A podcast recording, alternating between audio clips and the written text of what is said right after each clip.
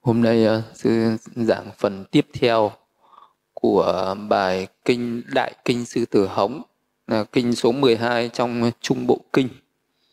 Thì ờ, cái ờ, trong cái bài kinh Đại kinh sư tử hống này, thì nguyên nhân là có một cái vị ở đi xuất gia cái vị Sunakhata là một cái người đã từng đi xuất gia ở đã làm tỳ kheo và sau đó vị đó xả y hoàn tục rồi vị đó đi uh, nói nên những cái lời không chân thật đối về Đức Phật.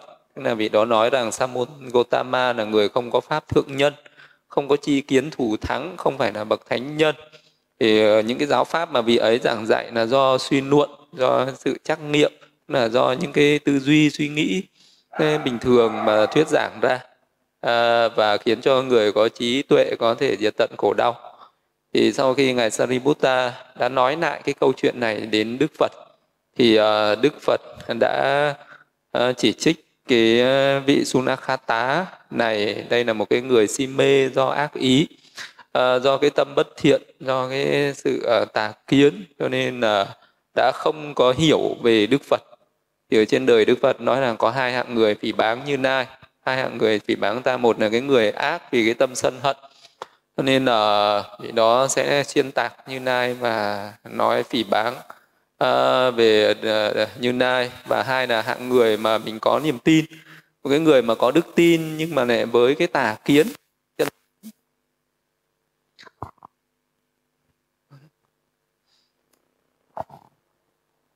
Thì uh, có những cái người uh, dù là có niềm tin nhưng mà có niềm tin sai. Ví dụ như là có những cái người mà nhờ có đức tin với Phật pháp nhưng mà mình không hiểu đúng về Phật cho rằng Đức Phật giống như là một cái vị thần linh để cho mình ờ, để cho mình uh, có thể cầu xin được những cái điều này điều kia ờ, ừ, và cũng không hiểu cái giáo pháp mà thực hành theo cái nối gọi là tín ngưỡng dân gian thì cũng là một cái sự phỉ báng đối với Đức Phật. Thế thì nhân cái lý do nhân cái sự kiện là này mà Đức Phật đã thuyết lên cái bài kinh Đại Kinh Sư Tử Hống tức là một cái giống như là tiếng rống con sư tử. À, Đức Phật à, nói nên những cái sự thật về bản thân mình. À, và cái trong cái phần trước thì Đức Phật đã nói về à, một cái vị Phật Chánh đẳng giác. Có những cái pháp thượng nhân thật sự là có những cái pháp thượng nhân như là tam minh lục thông tức là có sáu cái pháp thần thông có những cái uh, có 10 cái năng lực trí tuệ uh, cao tột cùng uh, siêu vượt uh, đấy và uh, phần còn lại của cái bài kinh này. Thì Đức Phật nói về cái pháp gọi là bốn vô sở úy tứ vô sở úy uh, và nói về những cái cái sự uh, về cái trí tuệ thấy biết rõ cái con đường đi đến các cảnh giới của chúng sinh. Và uh, Đức Phật cũng nói lên cái con đường sai lầm của những cái pháp tu của các hàng ngoại đạo nhất là những cái sự uh, tu khổ hạnh. Uh, thì ở uh, cái pháp này đức phật nói về cái bốn vô sở úy. Thì đức phật nói rằng nhờ thành tựu được bốn cái pháp vô sở úy này à, cho nên như lai tự nhận cho mình địa vị ngưu vương rống lên tiếng rống con sư tử trong các hội chúng và vận chuyển pháp luôn thì ở đây ờ, đức phật thường dùng cái hình ảnh là địa vị ngưu vương giống như là một cái con trâu chúa. Nó không biết sợ hãi bất cứ một cái một cái loài gì ở trên đời. Tức là có một cái sự ung dung tự tại à, có cái sự tự tin à, vào chính mình. Hay là tiếng rống con sư tử giống như là con sư tử nó cũng có cái sự tự tại vì nó không có những cái đối thủ à, không có sợ hãi một cái loài nào. Và cái khi mà tiếng rống lên thì sẽ lấn át được tất cả những cái tiếng kêu của các cái loài mông thú khác. Thì cũng như vậy khi mà như nai thuyết giảng ra một cái điều gì thì ngài không có hề có một cái sự run sợ không có một cái sự sợ hãi nào. Bởi vì những cái điều của ngài nói nên đó là những cái điều chân thật đó là những cái sự thật mà không có ai có thể chỉ ra được cái sai lầm ở trong đó. Tất cả những cái lời nói gì đức phật nói nên đều là chân chánh đều là sự thật. Cho nên ngài hoàn toàn tự tin. À, và vì mà ờ, sở dĩ ngài có được cái sự tự tin như vậy? Đó là ngài thành tựu được bốn cái pháp, cho nên được gọi là bốn vô sở úy, bốn cái này. Thành tựu được bốn cái pháp này khiến ngài không có một chút sợ hãi, không có một chút do dự rụt rè nào khi đứng trước tất cả một cái hội chúng, dù là đông người hay ít người, dù cái cái người đấy có uy quyền đến đâu, cao thượng đến đâu thì ngài cũng không bao giờ có một cái chút sợ hãi bất an lo lắng gì. Thì à, đó được gọi là bốn cái pháp sự à, vô sở úy này. Thì cái pháp thứ nhất đức phật thấy rằng là à, thế nào là bốn à, pháp vô sở úy này? Sariputta ta thấy không có lý do gì một sa môn chư thiên ma vương phạm thiên hay một ai ở đời có thể chỉ trích ta đúng pháp rằng các pháp này chưa được chứng ngộ hoàn toàn mà vị ấy tự xưng đã chứng ngộ hoàn toàn. Mà quý vị uh, thì uh, đây là được gọi là cái pháp uh, vô sở ý thứ nhất.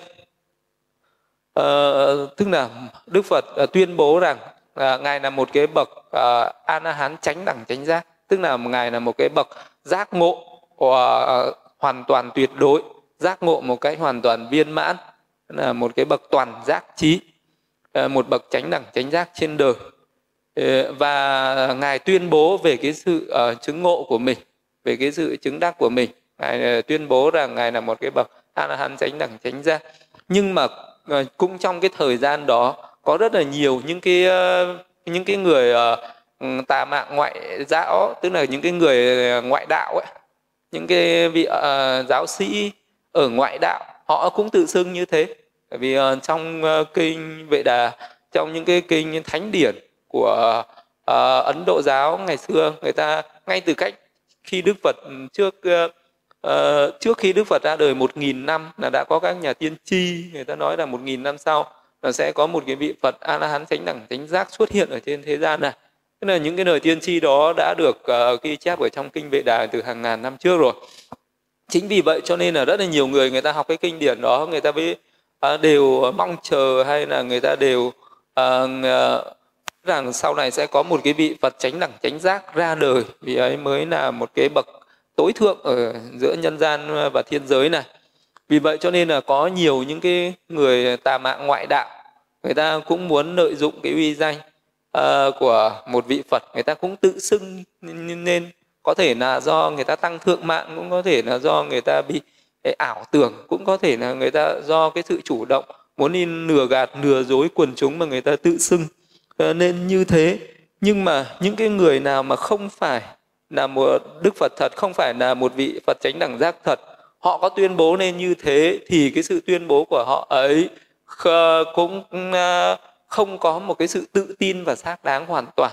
Và họ luôn luôn có một cái sự no nắng một cái ngày nào đó mình sẽ à, sẽ có những cái người trí thức có những cái người có trí tuệ.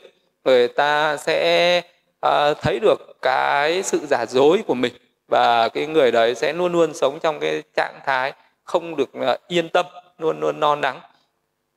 À, giống như là một cái người bán hàng giả à, thì cái tâm của họ luôn luôn bất an bởi vì lúc nào họ cũng nghĩ rằng sẽ có một ngày nào đó sẽ có những cái người người ta à, vạch trần người ta phanh phui người ta chỉ rõ cái giả dối của mình ra lúc đấy thì cái danh dự sự nghiệp sẽ tiêu tan.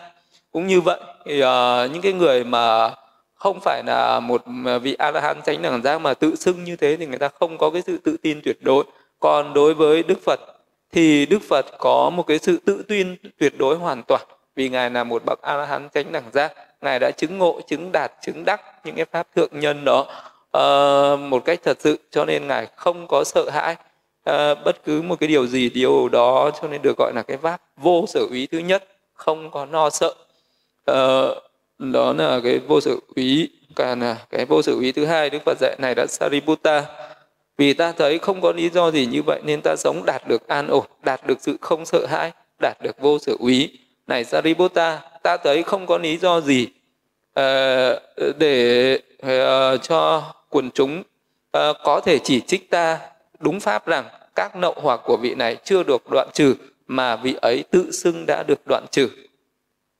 Thì uh, ở một cái một cái thứ hai thì đức phật tuyên bố rằng là đức phật ngài là một vị đã đoạn trừ hết tất cả những phiền não đã đoạn trừ hết tất cả những cái nậu hoặc những cái nậu hoặc nó là thân kiến hoài nghi giới cấm thủ dục tham sân hận.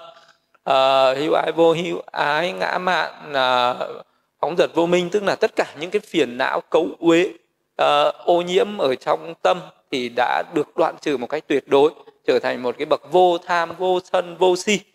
Thì uh, Đức Phật đã tuyên bố như thế ngài dám khẳng định tuyên bố ngài là một bậc vô tham vô sân vô si đã đoạn uh, chấm dứt hoàn toàn những cái phiền não những cái ô nhiễm đó như cây ta la chặt đứt đầu nó không thể nào mọc trở lại trong tương lai được thì những cái ô nhiễm những phiền não mà ngài đã đoạn trừ đó là vĩnh viễn hoàn toàn không bao giờ nó mọc trở lại được nữa.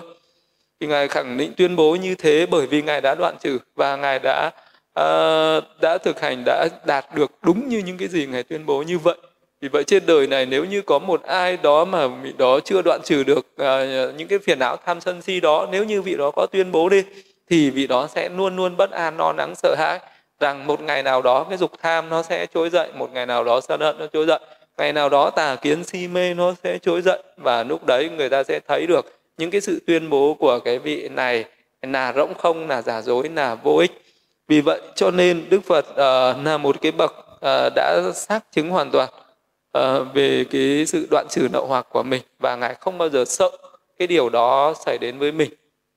Uh, cho nên đức phật đạt được cái sự vô sở úy à, thứ hai đó là ngài tuyên bố các nậu hoặc đã đoạn tận vì ngài đã đoạn tận các nậu hoặc. À, đến cái vô sở úy thứ ba này Sariputta. À, ta không thấy có lý do gì để à, quần chúng có thể chỉ trích ta. Đúng pháp rằng những pháp này được gọi là chướng ngại pháp. Khi được thực hành thời không có gì được gọi là chướng ngại pháp cả.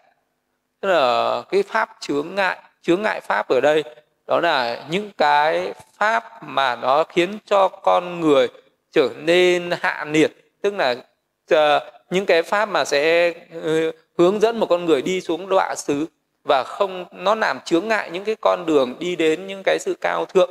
Ví dụ như là có những cái pháp nó chướng ngại khiến cho một cái người không thể trở lại không thể sinh trở lại còn làm người. Nhưng có những cái pháp nó chướng ngại nó làm cho một người không thể sinh thiên giới nó có những cái pháp chướng ngại nó khiến cho một người không thể chứng đắc được các pháp thượng nhân như là chứng thiền chứng thần thông hay chứng đạo quả. À, chứng đắc được cái sự giải thoát uh, sinh tử. Đấy được gọi là những cái pháp chướng ngại. Thì những cái pháp chướng ngại đấy là như là một cái người mà người ta còn những cái hành động bất thiện về thân về lời nói à, còn tham dục sân hận còn tà kiến hành động theo tà kiến chỉ trích các bậc thánh. À, thì những cái pháp đấy là cái pháp chướng ngại vì cái vị đó chắc chắn khi chết khi tân hoại mạng chung sẽ đọa xuống đọa xứ như địa ngục ngã quỷ súc sinh. Chứ cái con đường trở lại làm người của vị đấy đã bị chướng ngại bởi những cái ác pháp đó. Thế đó là chướng đạo. Thì cũng những cái pháp đấy nó sẽ làm cản trở cái con đình con đường sinh thiên giới của cái vị đó.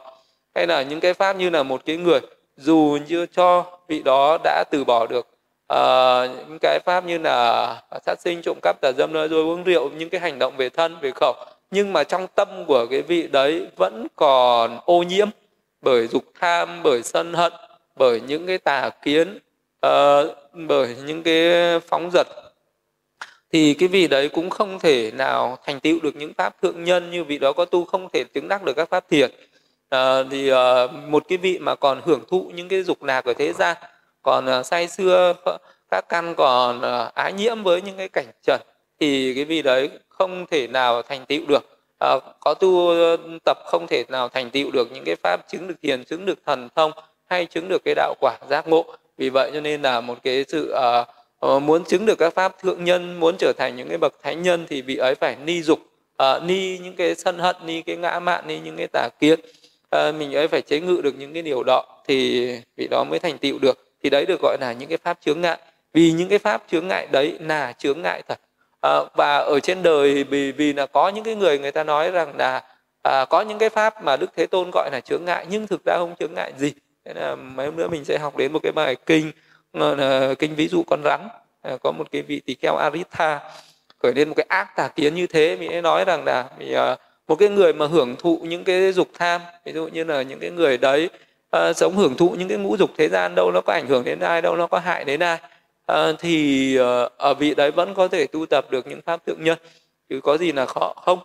Thì uh, điều đó thì tất cả các cái đệ tử của Đức Phật cũng chỉ trích và Đức Phật cũng chỉ trích cái vị đó vì Đức Phật nói rằng các dục vui ít khổ nhiều não nhiều sự nguy hiểm càng nhiều hơn. Đó là cái con đường chướng đạo là chướng ngại cho những cái pháp thượng nhân. Ờ, và đức phật nói rằng những cái pháp chướng đạo là chướng đạo những cái pháp gọi là chướng ngại là chướng ngại. Bởi vì nó chướng ngại thật sự vì một cái người còn hưởng thụ những ngũ dục ở thế gian.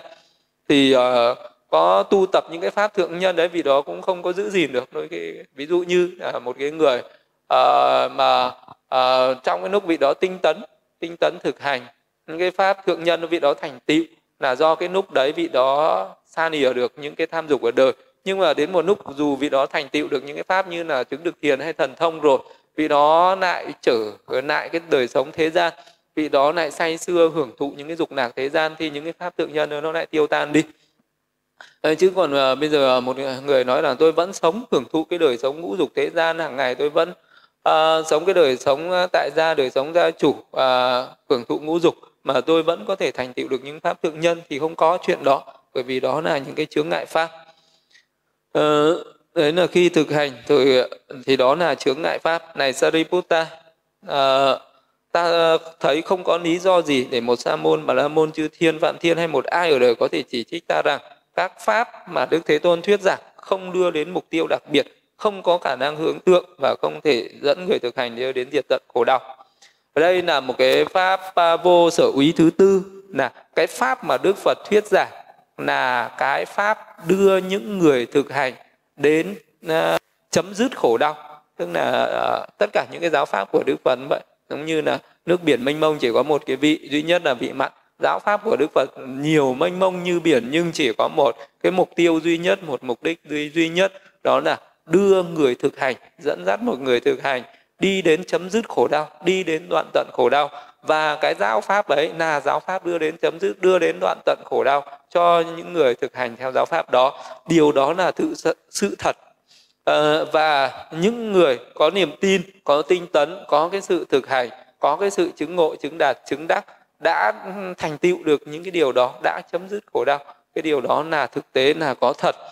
Chứ không phải là đức phật nói suông vì vậy nên là ngài hoàn toàn tự tin uh, xác chứng rằng uh, những cái giáo pháp của ngài là đưa đến chấm dứt khổ đau thì cái người thực hành sẽ nếu thực hành theo đúng pháp của ngài sẽ đi đến cái sự chấm dứt khổ đau đó. Sự chấm dứt khổ đau ở đây là sự đoạn trừ được tất cả những cái ô nhiễm những cái uh, nậu hoặc những cái phiền não uh, và uh, chấm dứt được cái tái sinh uh, sinh tử ở trong tam giới. Đó là cái sự chấm dứt khổ đau.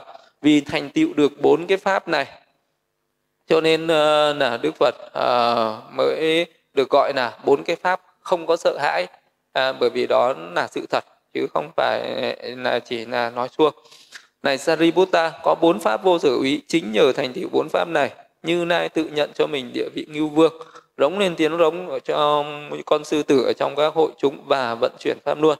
Này Sariputta, nếu ai biết ta như vậy à, thấy ta như vậy mà người ấy còn nói rằng như nay là một cái bậc không có pháp thượng nhân không có chi kiến thủ thắng xứng đáng bậc thánh thì người ấy sẽ bị rơi vào địa ngục như một cái gánh nặng bị quăng bỏ một bên. Đây là cái, cái điều mà đức phật nói. Những cái người nào mà nói về sai về đức phật Đức là một cái sự phỉ báng một cái uh, bậc thánh nhân uh, thì uh, cái người đấy chắc chắn sẽ bị đọa vào địa ngục uh, chắc chắn sẽ rơi vào địa ngục uh, chứ không thể nào tránh khỏi đấy là một cái nói về à, bốn cái pháp vô sở úy đó và đức phật nói về tám cái hội chúng mà đức phật đã từng trải qua. À, ngài nói như thế và ngài cũng chứng minh cái điều đó là cái điều mà đức thế tôn à, đã từng trải qua rất nhiều những cái hội chúng.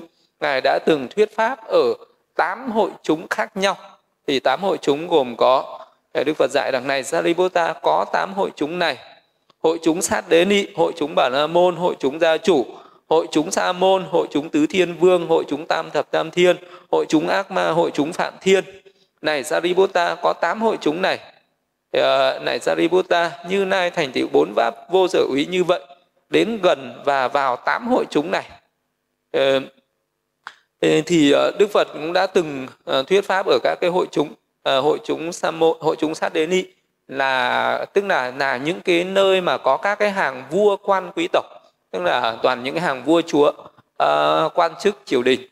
Thì đức phật cũng đã từng thuyết pháp ở những cái nơi đấy đấy là được một cái nơi là gọi là cái nơi có cái uy quyền lớn. Thì uh, khi mà với một cái người bình thường chưa đạt được cái pháp tự tại bất động khi đứng trước những cái nơi mà có uy quyền lớn như thế này thì sẽ có cái sự uh, bất an sẽ có cái sự run sợ sẽ có cái sự uh, sợ hãi khởi lên nhưng đức phật thành tựu được bốn cái pháp vô sở úy cho nên ngài không hề sợ hãi bất cứ một cái điều gì. Nên là ngài đứng trước một cái hội chúng là sát đế nị tức là những cái người có cái chức quyền uh, quyền cao chức lớn ở trong xã hội ngài không sợ hãi gì. Hay là đứng trước một cái hội chúng bà la môn. Hay là toàn là những cái vị thiện tri thức ở đời. À, những cái vị bà la môn là những cái vị giáo sư giáo sĩ à, là những cái người học giả à, à, ở tất cả những cái tôn giáo khác ờ, thì ở đời thì ngài cũng thuyết giảng giáo pháp mà ngài không có sợ hãi. Đối trước hội chúng là gia chủ là trong các cái gia đình ờ, hay là các cái phật tử ờ, thập phương xa gần đó thì đó là hội chúng gia chủ. Và một hội chúng sa môn là những người xuất gia. À, người xuất gia ở trong uh, đạo Phật cũng gọi là sa môn mà đôi khi có những người ngoại đạo người ta xuất gia từ bỏ gia đình sống không gia đình người ta cũng gọi người ta là sa môn. Thì nói chung chung cho những người xuất gia từ bỏ gia đình sống không gia đình đó là những cái hội chúng sa môn. Thì đối với ở trên đời một cái người bình thường ấy, thì à, ở trên đời người ta chỉ có đứng trước bốn cái hội chúng này, thuyết giảng giáo pháp cho bốn hội chúng này. Nhưng có một cái điều khác thường hơn, đặc biệt hơn, đó là đức phật có thể đứng trước những cái hội chúng, đó là các vị chư thiên. Có bốn cái hội chúng thuộc về cái hàng ngũ chư thiên, thì chỉ có đức phật chánh đẳng giác mới có đủ cái uy lực, có đủ cái năng lực có cái khả năng đứng trước ờ, các cái hội chúng của các cái vị uh, chư thiên đó là hội chúng tứ thiên vương. Tức là cũng có khi ngài đi đến những cái hội chúng của các cái vị chư thiên ở trên ờ, mặt đất chư thiên ở cái cõi tứ thiên vương này. Có hội chúng của tam thập tam thiên. Đó là ngài đã từng rất nhiều lần lên cái cõi trời tam thập tam thiên thuyết pháp hội chúng ác ma hội chúng phạm thiên. Thế là ngài đã từng đến tất cả những cái hội chúng này. Thì chỉ có đức phật mới có thể đi được đến những cái hội chúng này. Ờ, hoặc là những cái bậc ờ, thánh đệ tử có những cái năng lực thần thông. Những ngày một quyền liên ngài cũng có thể đi được đến những hội chúng này. À, thì uh, đây là đức phật được gọi là bậc thầy của cả trời và người là như thế bởi vì ngài có thể đi thuyết pháp được ở uh, cả cái cõi nhân gian và cái cõi thiên giới một cách rất là an nhiên tự tại. Này Sariputta ta nhớ lại ta đã đến hàng trăm hội chúng sát đế nụy tuy vậy trước khi ta ngồi xuống tại chỗ ấy trước khi ta nói chuyện trước khi ta đàm luận này Sariputta ta không thấy có một lý do gì để suy nghĩ rằng chắc chắn sự sợ hãi run sợ ám ảnh ta này Sariputta ta không thấy có lý do gì như vậy nên ta sống được được đạt được an ổn không sợ hãi đạt được vô sở úy này Sariputta ta đến hàng trăm hội chúng Bà La Môn như thế hàng trăm uh, hội chúng của uh, Sa môn hàng trăm đội chúng của tứ thiên vương uh, tam thập tam thiên ác ma phạm thiên đức phật cũng đã từng trải qua tất cả những cái hội chúng đấy. Nhưng chưa bao giờ có một chút sợ hãi nào xảy nên ở nơi ngài cả. Uh, này Sariputta vì ta thấy không có lý do gì như vậy nên ta sống đạt được cái sự an ổn đạt không sợ hãi đạt vô sự ý. Này Sariputta nếu ai thấy ta vậy biết ta vậy mà người ấy còn nói rằng như này là bậc không có pháp thượng nhân không có chi kiến thủ thắng xứng đáng bậc thanh thì người ấy chắc chắn sẽ rơi vào địa ngục như một cái gánh nặng bị quăng bỏ một bên. Thế là chỉ có cái năng lực của một cái Phật chánh đẳng giác có bốn vô sở úy mới thành tựu được. Cái vô cái sự tự tại như vậy thuyết giảng giáo pháp ở tất cả mọi nơi mà không có một cái chút do dự uh, sợ hãi nào như thế. Ờ, uh, đấy mà có người còn phỉ báng đức phật là người không có cái pháp thượng nhân thì uh, cái người đấy chắc chắn sẽ tạo nên một cái ác nghiệp cho chính mình và phải bị đọa vào địa ngục rồi đức phật là dạy về bốn cái hàng hóa sinh. À, và cái con đường đi đến các cái cảnh giới khác nhau. Ờ, đây là đức phật nói về à, một cái sự nhiễu thông à, về về những cái, cái cái những cái đạo nộ cái con đường đi đến các cái cảnh giới khác nhau. Vì ở trên đời ấy, có những cái người mình sinh ra trên đời nhưng mình không biết tại sao mình sinh ra trên đời. Trên đời này à, có những cái người à, thì cao thượng người hạ nhiệt có những cái người thì có nhiều cái sự an vui có nhiều thì người thì luôn luôn gặp những cái khổ đau. Nhưng đối với một cái người bình thường những cái điều tầm thường đó họ cũng không hiểu được nguyên nhân gì lý do gì tại sao lại như thế. Cho nên là người ta hay sinh ra cái sự oán trời trách đất. Khi mình gặp những cái điều uh, may mắn tốt đẹp thì sinh ra cái sự ngã mạn cho mình hơn người khi mà gặp phải những cái điều rủi ro bất hạnh thì họ kêu ca phản nàn trách móc người này người kia. Đấy là những cái sự rối ren những cái tư tưởng ờ, ở trên cuộc đời. Huống chi là người ta còn thấy những cái loài chúng sinh khác ví dụ như những cái loài uh, trúc uh, súc sinh mà mắt thường mình có thể nhìn thấy được. Nó muôn hình muôn dạng muôn loài muôn vật khác nhau. Thì tại sao lại như thế? Tại sao lại uh, có những chúng sinh sinh ra lại làm cái loài này như thế làm cái loài kia như vậy? Về nguyên nhân gì lý do gì và người đời người ta không hiểu được cho nên người ta sinh ra nhiều cái tư tưởng nhiều cái giáo thuyết nhiều cái học uh, thuyết khác nhau. Còn những cái mà con người không thấy được nữa đó là cảnh giới địa ngục cảnh giới ngã quỷ cảnh giới trúc sinh cảnh giới của chư thiên cảnh giới phạm thiên nữa. Từ đâu mà sinh ra tại sao lại như vậy?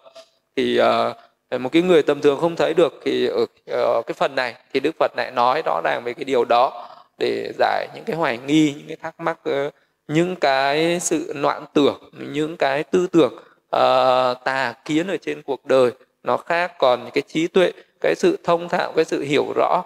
Những cái con đường đi đến các cái cảnh giới ờ, ở nơi đức phật nó khác. Đấy chính vì đức phật thấy được những cái điều đó uh, thông thạo những cái điều đó cho nên ngài mới xứng đáng là một cái bậc chánh đẳng chánh giác. Uh, chánh đẳng giác là này là một cái bậc uh, có được cái trí tuệ thấy được những cái sự thật. Ờ, ờ, và ngài chỉ bày cho người khác cũng thấy cái sự thật đó. Chứ ngài không phải là một cái đấng ừ, quyền năng tối cao gì. Không phải là ngài có những cái pháp thượng nhân có những cái trí kiến thủ thắng có những cái năng lực thần thông vi diệu cao thượng như vậy.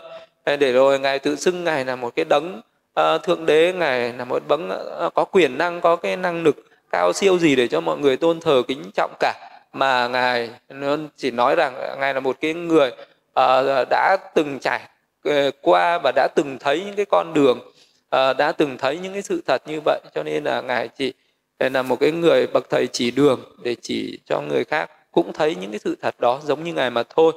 Thì ở trên đời này sẽ có bốn cái hàng chúng sinh sinh ra.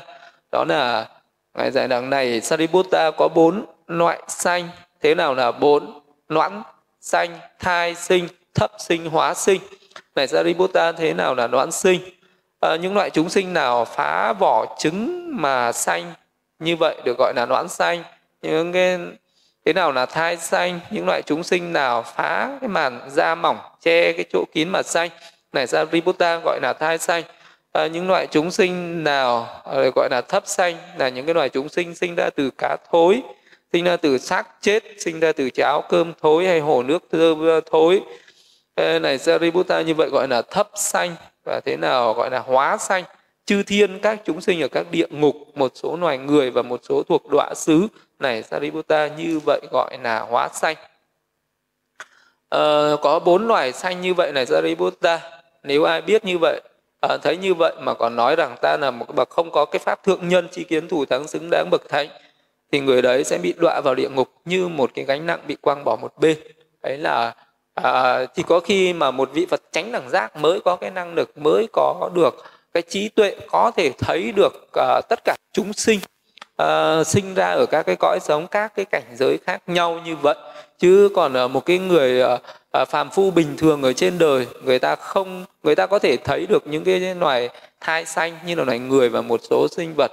Người ta có thể thấy những cái loài sinh ra từ trứng uh, cái loài da cầm nhưng mà hoặc là người ta có thể thấy được những loài sinh ra từ thấp xanh nhưng người ta không thấy được những loài sinh ra từ hóa xanh.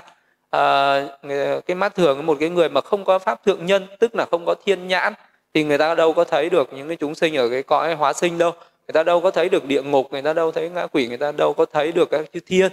Nhưng mà đức phật thì ờ, vì ngài có thiên nhãn trí cho nên là ngài có tha tâm trí ngài có túc mạng trí nên là ngài mới ờ, thấy được những cái chúng sinh ở các cái cõi sống đó. Đó là những cái loài hóa xanh thì những cái người ờ, chỉ có ờ, một cái người bình thường thì không thấy được nhưng mà một cái người có cái pháp thượng nhân có thiên nhãn trí thì ngài mới thấy được những điều đó. Nhưng không phải là ngài chỉ thấy được những điều đó bởi vì một cái người phàm phu ngoại đạo uh, tu tập chứng đắc các cái pháp thiền định họ cũng có thể thấy được những cái chúng sinh hóa xanh nhưng uh, mà người ta sẽ có thể thấy được điều đó nhưng người ta không thể thấy được nguyên nhân gì lý do gì con đường gì và tại sao có những chúng sinh lại ờ, sinh vào địa ngục có những chúng sinh phải sinh làm ngã quỷ có những chúng sinh thì sinh làm người làm chư thiên làm phạm thiên và những chúng sinh gì đi đến niết bàn. À, nhưng còn một vị phật tránh đẳng giác à, thì ngài mới thấy rõ cái con đường nào đạo nộ nào khiến cho một chúng sinh đi vào địa ngục à, đi vào các cái cõi khổ hay đi vào những cái cõi an vui hay đi đến cái sự niết bàn chấm dứt khổ đau. Thì ở cái phần này đức phật sẽ giải thích rõ ràng về điều đó. Đức phật nói rằng này sariputta có năm loại sinh thú này. À, đấy là trước ngày ngài nói về có bốn loại uh, chúng sinh. Nhưng mà ở đây ngài ờ, chia sẻ và phân tích ra ở cái mức độ khác thì ngài chia là năm loại sinh thú này. Thế nào là năm? Địa ngục là một bảng sinh là hai ngã quỷ là ba người là bốn và chư thiên là năm thì đây là nói một cái, cái cách chung chung là có năm loại chúng sinh sinh ra trên đời này Sariputta ta tuệ chi địa ngục. Ta tuệ chi con đường đi đến địa ngục. À, và cái hành nộ của người đi đến địa ngục tùy theo cái hạnh nghiệp. Sau khi tân hoại mạng chung phải sanh vào cõi dữ ác thú đọa xứ địa ngục. Sự việc này ta cũng tuệ chi. Và này Sariputta ta tuệ chi bằng sanh con đường đưa đến bằng sanh tùy theo hạnh nghiệp sau khi tân hoại mạng chung phải sinh vào bảng sanh sự việc này ta cũng tuệ chi. Này Sariputta ta tuệ chi ngã quỷ con đường đưa đến ngã quỷ hành nộ của người đi đến ngã quỷ. Tùy theo hành nghiệp của họ sau khi ta loại mạng chung phải sanh vào ngã quỷ. Sự việc này ta cũng tuệ chi.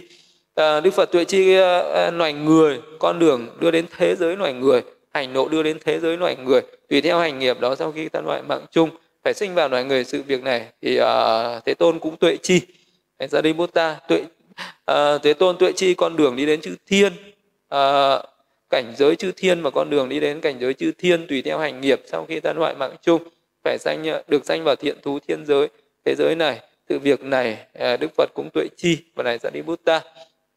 Ta đạt được cái sự tuệ chi niết bàn con đường đi đến niết bàn hành nộ của một người đi đến niết bàn tùy theo hành nghiệp đó để đoạn trừ các nợ hoặc và sau khi tự mình thắng trí chứng ngộ chứng đạt an trú ngay trong hiện tại. Vô lậu tâm giải thoát tuệ giải thoát sự việc này à, thì ngài cũng tuệ chi được tất cả những cái điều đó. Thì uh, bởi vì đức phật thấy rõ được như thế các cái thế giới uh, khác nhau và một cái con người sẽ đi đến những cái cảnh giới khác nhau. Có thể là uh, ngài sẽ nhìn thấy được tương lai của một người sẽ đi về đâu. Bây giờ uh, ngài sẽ biết trước được cái người này tương lai uh, sẽ đi xuống địa ngục hay là một cái người này tương lai sẽ sinh làm súc sinh sinh làm ngã quỷ hay người tương lai sẽ sinh lại làm người. Ờ, làm chư thiên hay là một ờ, vị này sẽ làm phạm thiên hay người này tương lai sẽ đi đến niết bàn thì đức phật thấy rõ điều đó bởi vì ngài đã dùng cái thiên nhãn của mình. Ngài đã từng thấy chúng sinh ở trong địa ngục và ngài đã từng thấy những cái chúng sinh này không phải nguyên tự nhiên mà người ta sinh vào địa ngục là do khi uh, còn ở những cái cõi uh, khác như cõi người hay thiên giới do vì đã uh, tạo những cái ác nghiệp về thân khẩu ý uh, về cái tham dục sân hận về những cái tà kiến. Cho nên người ta phải đọa vào những cái cõi đó và ờ, cõi ngã quỷ súc sinh cũng thế gọi vào những cái cõi ác thú đó có nguyên nhân có lý do chứ không phải là tự nhiên. Những cái ờ, chúng sinh được sinh lại ở cái cõi nhân giới cái cõi người hay là cõi chư thiên thì cũng do cái những chúng sinh đó tạo những cái thiện nghiệp à, và à, sau khi ta loại mạng chung nhờ những cái thiện nghiệp đấy nhờ cái công đức đấy mà được sinh trở lại cái cõi an vui này thì ờ, cũng như vậy ngài cũng có thể thấy được những người đã sinh vào địa ngục đang sinh vào địa ngục sẽ sinh vào địa ngục. Cũng như thế những người đã đang và sẽ sinh vào những cõi khác địa ngục ngã quỷ súc sinh ngài đều thấy rõ ràng. Bởi vì là ngài đã uh, có ngài là một cái bậc có cái con mắt để thấy được điều đó. Còn những cái người phàm phu ở thế gian này người ta không có cái con mắt để thấy được điều đó. Cho nên người ta không biết không biết được điều đó người ta sống ở đời này người ta không biết rồi chết mình sẽ đi đến đâu à, mình từ đâu về sinh về đây chết rồi sẽ đi đến đâu? Hay là những cái người khác những chúng sinh khác tại sao người ta sinh ở đấy?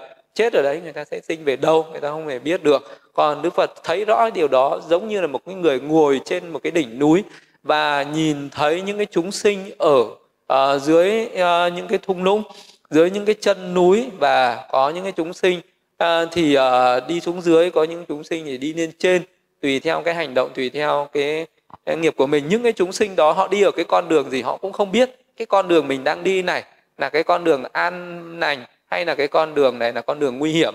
Cũng vậy ở trên đời này bởi vì chúng sinh ờ, này chưa có cái tuệ nhãn chưa có cái, cái mắt trí tuệ giác ngộ cho nên người ta đang sống ở trên đời nhưng người ta không biết mình sống này là tốt hay là xấu. À, cái những cái hành động của mình sẽ đưa đến cái hạnh phúc hay là sẽ đưa đến cái khổ đau ở trên đời. Thì uh, cũng giống như là một cái, người tất cả những cái con chúng sinh những cái con người ở trên đời này là những cái chúng sinh là những cái con người đang bị thiêu đốt đang bị đốt cháy đang bị nóng bức nóng bức bởi vì bởi những cái nửa tham dục bởi những cái nửa sân hận. Và họ muốn đi tìm một cái nơi an vui một cái nơi hạnh phúc một cái nơi an toàn một cái nơi thoát hiểm nguy.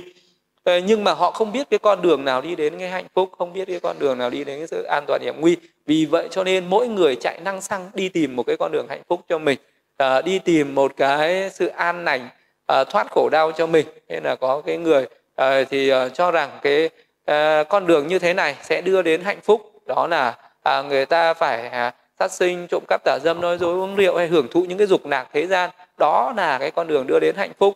À, và người ta chạy theo cái con đường đấy và đức phật biết à cái người này à, đã nầm tưởng về hạnh phúc rồi. Người ta à, đang hưởng cái hạnh phúc giả tạm và sau đó chính cái con đường đấy sẽ dẫn đến cái đoạn xứ à, khổ đau ở tương lai. À, cũng có những cái người thì nhận ra được có những cái con đường này sẽ đưa đến cái sự hạnh phúc nhưng mà đó là cái sự hạnh phúc tạm thời cái sự hạnh phúc uh, không dài lâu. À, đó là người ta đi đến cái con đường đó là được trở lại làm người hoặc làm chư thiên. Nhưng mà cũng có những cái người nhận uh, tìm được những cái bậc thầy dẫn đường cho nên người ta đi được đến cái sự hạnh phúc tuyệt đối cái hạnh phúc tối thượng đó là cái sự niết bàn chấm dứt khổ đau. Thì uh, cũng chính vì vậy mà cho nên là cái phần tiếp theo này đức phật đã dùng nhiều những cái hình ảnh uh, nhiều những cái ví dụ để nói về những cái con đường của những cái chúng sinh ở thế gian này đang đi. Đức phật dùng về, về cái hình ảnh về một cái hố phân à, à, một cái hố than hồng à, mà có những chúng sinh đang đi trên cái con đường à, tìm hạnh phúc nhưng lại đi đi tìm vào cái con cái hố than hồng tức là có những chúng sinh thì đang đi trên một cái con đường và con đường đấy sẽ dẫn đến hô phân. Có những chúng sinh đi con đường và con đường đấy sẽ đưa đến những cái ờ, những cái nơi mà có những cái cây khô héo. Có những cái chúng sinh đang đi trên con đường và con đường ấy sẽ đưa đến một cái rừng cây mát mẻ. Có những cái chúng sinh đang đi trên một con đường mà con đường ấy sẽ dẫn đến một cái ngôi nhà có đầy đủ những cái tiện nghi được nghỉ ngơi à, thoải mái, thích thú có những cái chúng sinh mà đang đi đến đang đi tìm một cái sự à, an vui hạnh phúc mát mẻ thì những chúng sinh ấy đang đi đến một cái con đường đang đi trên con đường và con đường ấy sẽ dẫn đến một cái hồ xạ một cái hồ sen rất là thơm mát.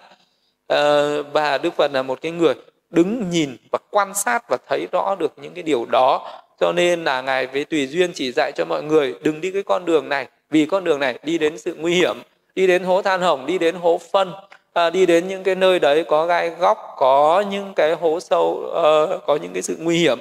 Và ngài chỉ dạy là hãy đi một cái con đường này. Nếu như mà có chí uh, hướng hay đi đến cái con đường cao thượng này.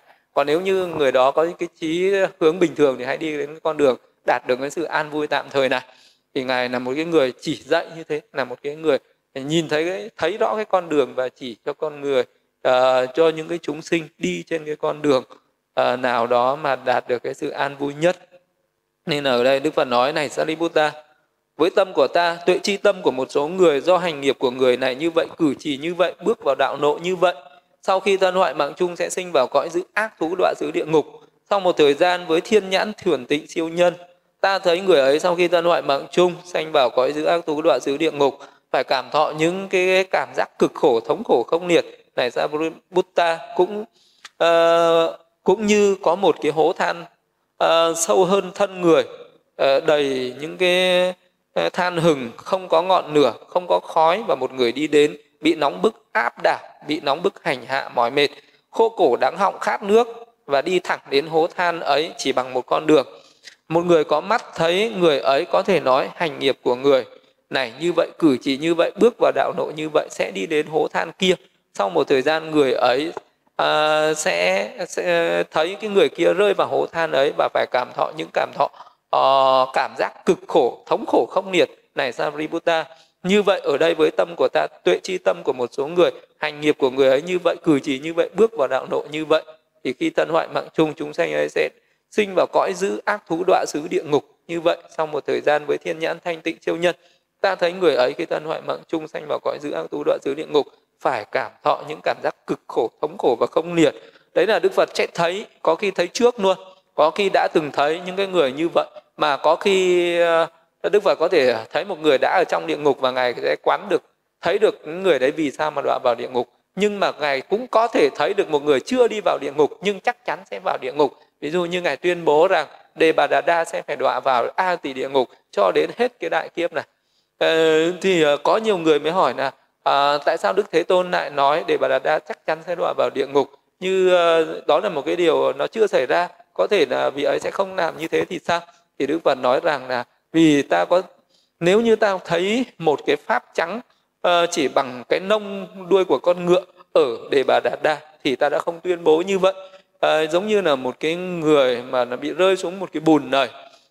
Và một cái người khác muốn kéo cái anh ta lên nhưng mà à, vị đó thấy rằng là cái người rơi xuống bùn này này không còn một uh, chút nào. Tức là vì này đã chìm đắm hẳn ở trong bùn rồi uh, không còn uh, vì đó không còn nhô lên khỏi cái vũng bùn đấy một chút xíu nào để người ta có thể à, cầm nắm vào cái mũi tóc nắm vào cái tay áo hay là nắm vào một cái phần gì của cái vị đó để mà nôi lên cả. Vì người đó đã hoàn toàn chìm xuống bùn đen.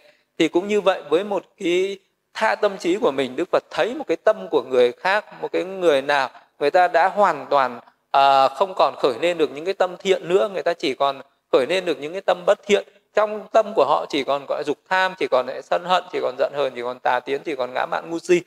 Thì cái con người đấy không thể nào cứu vớt được nữa không thể nào mà chữa được nữa giống như là một cái người đã giống như một cái căn bệnh mà nó đã đã đi đến cái giai đoạn cuối rồi.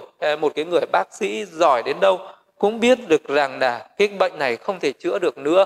Và cái người bác sĩ đấy sẽ nói với người thân là hãy chuẩn bị hậu sự hãy làm chuẩn bị uh, cho người đó về để làm ma vì chắc chắn người này sẽ chết trong một thời gian ngắn. Thì cũng như vậy với một cái người tường tận cái tâm của chúng sinh ngài không? Có phải là ngài nhìn bằng cái hình tướng như một cái người tầm thường ở đời mà ngài nhìn vào trong cái tâm trí của người đấy biết rằng cái người đấy à, đã bị những cái tâm bất thiện nó chế ngự nó đã à, ngự trị nó chi phối và những cái tâm thiện không còn cơ hội để khởi lên nữa thì cái người đấy chỉ có đi vào địa ngục không thể nào tránh sai khác được. À, vì đã tạo những cái nghiệp như vậy đã khởi lên những cái tâm bất thiện như vậy và không còn thể nào chữa trị được cho người đó nữa. Không thể giáo hóa không thể dạy bảo không thể khuyên nhủ được. Cái người này hãy từ bỏ tà kiến đấy hãy từ bỏ ác pháp đấy được nữa thì cái người này chắc chắn sẽ đoạn vào địa ngục. Chính vì vậy cho nên là có những người đã tạo những cái ác nghiệp đó. Ví dụ như là có những cái ờ, người đã làm những cái việc bất thiện nhưng đã biết ăn năn hối cải. Ví dụ như là vua a giả thế đã tạo những cái ác nghiệp như là giết hại vua cha. Nhưng vì sao? Vị đó mặc dù có ăn năn hối cải à, có đã tạo ra rất nhiều những công đức thiện nghiệp đức phật vẫn nói rằng cái vị đấy vì cái ác nghiệp đấy sau khi chết phải đọa vào địa uh, ngục uh, đồng trôi uh, chìm xuống và nổi lên mất 60 ngàn năm. Nhưng uh, đáng lẽ thì vị đấy cũng phải đọa vào địa ngục a tỳ giống như đề bà đạt đa à, cũng phải chịu cái quả khổ ở trong cái địa ngục đấy hết đại kiếp này. Nhưng mà vì vị đó có cái sự hổ thẹn có cái tàm quý biết sám hối những cái nỗi lầm của mình Ờ, và biết tạo những cái thiện nghiệp uh, về sau đó. Nhưng vì cái ác nghiệp đó nó quá lớn uh, nó không những cái thiện nghiệp đấy cũng không thể nào mà có thể chuyển hóa hết được những cái ác nghiệp kia? Uh, cho nên là cái ác nghiệp kia nó vẫn phải cho quả. Bởi vì vị đó uh, đã rơi xuống đến nưng chừng của cái ác nghiệp rồi. Mặc dù uh, vị đó uh, có cái quay đầu có cái tỉnh ngộ ở đấy nhưng mà vị đó chạy ra nó không kịp nữa không còn kịp để chạy ra nữa. Vị đó sẽ chạy ra được một phần đáng lẽ phải đọa vào a tỳ địa ngục. Nhưng mà may mắn thay vì do cái sự biết uh, hối cải cho nên vị đó không phải vào cái địa ngục vô gián đấy mà chỉ vào cái địa uh, ngục đồng trôi. Thì đấy là đức phật cũng thấy rõ điều đó mặc dù cái điều đó nó chưa xảy ra đó là những điều sẽ xảy ra ở trong tương lai. Cũng như vậy đức phật cũng có thể thấy được một người biết rằng cái người này trong tương lai sẽ thành một vị phật cho nên ngài có thể thọ ký cho cái người đấy. À, trong bốn a tăng kỳ kiếp 100 ngàn đại kiếp sau sẽ thành phật đó là đức phật đi bangara thọ ký cho bồ tát sumeda mà cái điều đó mà nó sẽ diễn ra ở tương lai rất xa. Tức là có những cái tương lai nó xa đến như vậy. Mà, mà cái trí tuệ của một vị phật tránh đẳng giác mới thấy được điều đó. Tức là một cái trí tuệ của một cái người bình thường không thể thấy được điều đó. À, huống chi là à, những cái tương lai gần à, cái người này chết sẽ sinh về đâu? Một à, đời nữa hay mười đời một trăm một ngàn đời nữa sẽ như thế nào? Thì cái điều đó là với cái năng lực của một vị Phật thấy điều đó một cách quá là dễ dàng à, không có khó khăn. Đấy là Đức Phật thấy một cái người như thế sẽ phải đi vào cái đạo nội như thế sẽ đi đến một cái nơi như thế.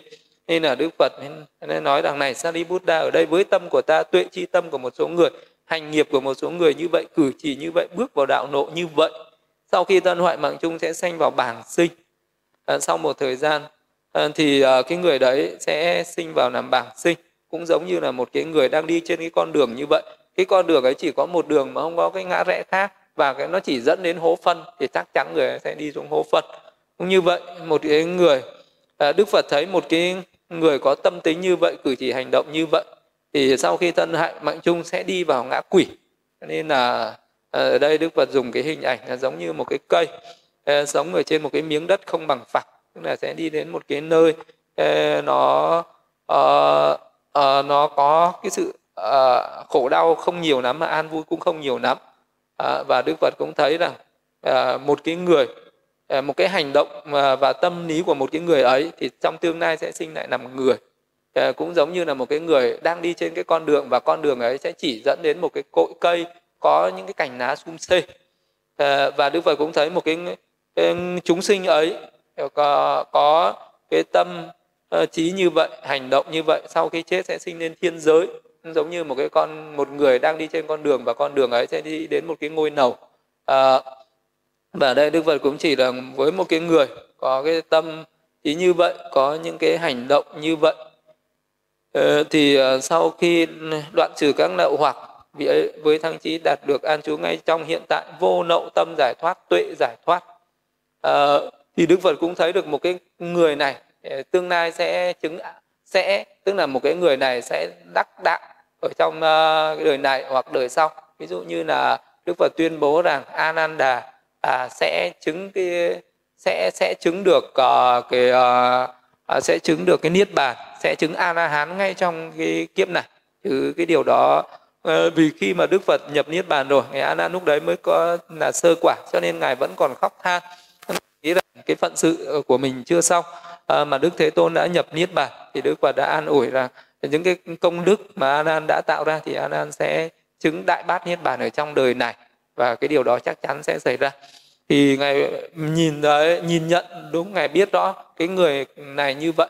Vì ngài không những nhìn thấy cái hiện tại mà còn nhìn thấy những cái ba la mật từ vô lượng kiếp trong quá khứ. Người đó đã từng tạo những cái ăn những cái thiện nghiệp gì? À, người đó đã từng có những cái phát nguyện gì? Người đó đã từng được những cái vị phật trong quá khứ ấn chứng cho những cái điều gì. Và cái điều đó chắc chắn nó sẽ thành tựu ở trong cái đời này. Cho nên ngài biết chắc chắn cái người này tu tập sẽ đi đến niết bàn, sẽ chứng ngộ niết bàn. Vì vậy cho nên hàng ngày ở trước khi à, giờ bình minh, đức phật luôn luôn nhập à, và thiền đại bi. Tức là ngài hướng cái tâm bi mẫn của mình đến tất cả chúng sinh quan sát cái ba la mật, cái căn cơ, cái nhân duyên của tất cả chúng sinh, xem ai là cái người có khả năng giác ngộ ờ, có khả năng đắc đạo được ngay trong đời này thì dù cái con đường có xa xôi cách trở bao nhiêu thì hôm đấy ngài cũng sẽ đi đến đó bằng ờ, cái bộ hành hoặc là bằng cái năng lực thần thông của mình. Ngài nhất định chắc chắn sẽ đi đến đó để uh, dùng một cái phương tiện để mà thuyết lên một cái thời pháp hoặc để dẫn dắt cái người đó uh, để giảng pháp cho người đó để người đó giác ngộ ra các sự thật uh, người đó có thể chứng được cái đạo quả sơ quả nhị quả hay tam quả. Bởi vì ngài thấy chắc chắn được cái điều đó sẽ xảy ra. Cho nên là ngài uh, đã uh, thuyết giảng và đã tế độ chúng sinh để không bỏ sót những ai những chúng sinh nào có nhân duyên đối với những cái giáo pháp đối với cái con đường giác ngộ này. Thì đấy là vì đức phật thấy rõ như thế uh, đức phật có những cái năng lực trí tuệ như vậy. Nên là ngài mới làm được những cái việc như vậy. Nên là ngài mới là một cái bậc có những cái pháp thượng nhân chi kiến thủ thắng xứng đáng những một cái bậc thánh nhân cao thượng như vậy ừ, Này Sariputta, có năm loại sanh thú. Này Sariputta, có ai biết ta như vậy, thấy ta như vậy, nói và nói sa môn Gotama không có pháp thượng nhân, không có chi tiến uh, ờ, thủ thắng xứng đáng bậc thánh. Sa môn Gotama thuyết pháp, pháp ấy tự mình tạo ra uh, do suy luận tác thành tùy thuộc trắc nghiệm này Sariputta nếu người ấy không từ bỏ lời nói ấy không từ bỏ tâm ấy không từ bỏ tà kiến ấy thì người ấy sẽ bị rơi vào địa ngục như một gánh nặng bị quăng bỏ một bên này Sariputta tỳ kheo thành tựu giới hạnh thành tựu định thành tựu trí tuệ có thể chứng được chánh trí ngay trong hiện tại này Sariputta ta nói như vậy là sự thành tựu như vậy.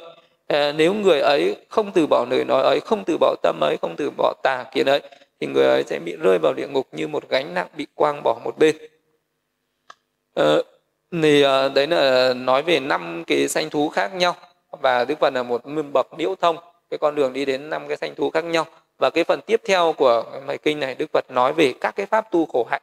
Đấy, đức phật uh, hiểu rõ thấu rõ ờ, những cái pháp tu khổ hạnh và ngài đã nói lên những cái kinh nghiệm của ngài đã từng trải qua đã từng tu tập những cái pháp tu khổ hạnh. Và những cái pháp tu khổ hạnh này ngài khẳng định nó là vô ích. Thực ra ở trên đời này sẽ có hai cái con người có hai cái con đường đi sai nầm và có hai cái hạng người uh, sẽ đi sai nầm ở trên cuộc đời. Một là một cái người sống ưa thích dục nạc thích những cái khoái nạc của các cái giác quan chạy theo những cái dục nạc ở trên cuộc đời thích hưởng thụ và những cái niềm vui thú ở trên cuộc đời. Đó được gọi là cực đoan thứ nhất. Đó là một của một cái người thích hưởng thụ những cái dục nạc ở trên đời. Thì cái người này sẽ là một cái người đi vào con đường hạ nhiệt thấp kém rơi vào đọa xứ ác thú địa ngục không thể thành tựu được những cái pháp thượng nhân cao thượng. Con đường ấy không thể tiến hóa. À, cái chúng sinh ấy là hạ nhiệt thì không tiến hóa. Và một cái hạng chúng sinh thứ hai đó là uh, sợ hãi những cái dục nạc này à, nhàm chán những cái dục nạc này đi tìm một cái con đường cao thượng hơn là cái con đường dục nạc đấy thì họ lại đi tìm một cái con đường đó là tu khổ hạnh thực hành những cái pháp uh, môn tu khổ hạnh ép xác. Và họ nghĩ rằng cái con đường ấy cảnh giới ấy Ờ, sẽ đi đến cái sự hạnh phúc ở trong tương lai. Họ chấp nhận cái đời sống kham khổ ở hiện tại này để mong cầu cái sự hạnh phúc tối thượng ở tương lai. Thì đức phật cũng tuyên bố rằng đó là một con đường sai lầm. À, và những cái người nào thực hành những cái hạnh ấy à, và tin tưởng vào những cái hạnh ấy thì những cái người đấy con đường ấy đạo nội ấy cũng sẽ đi vào đọa xứ đi vào địa ngục đi vào khổ đau không có lợi ích gì hết.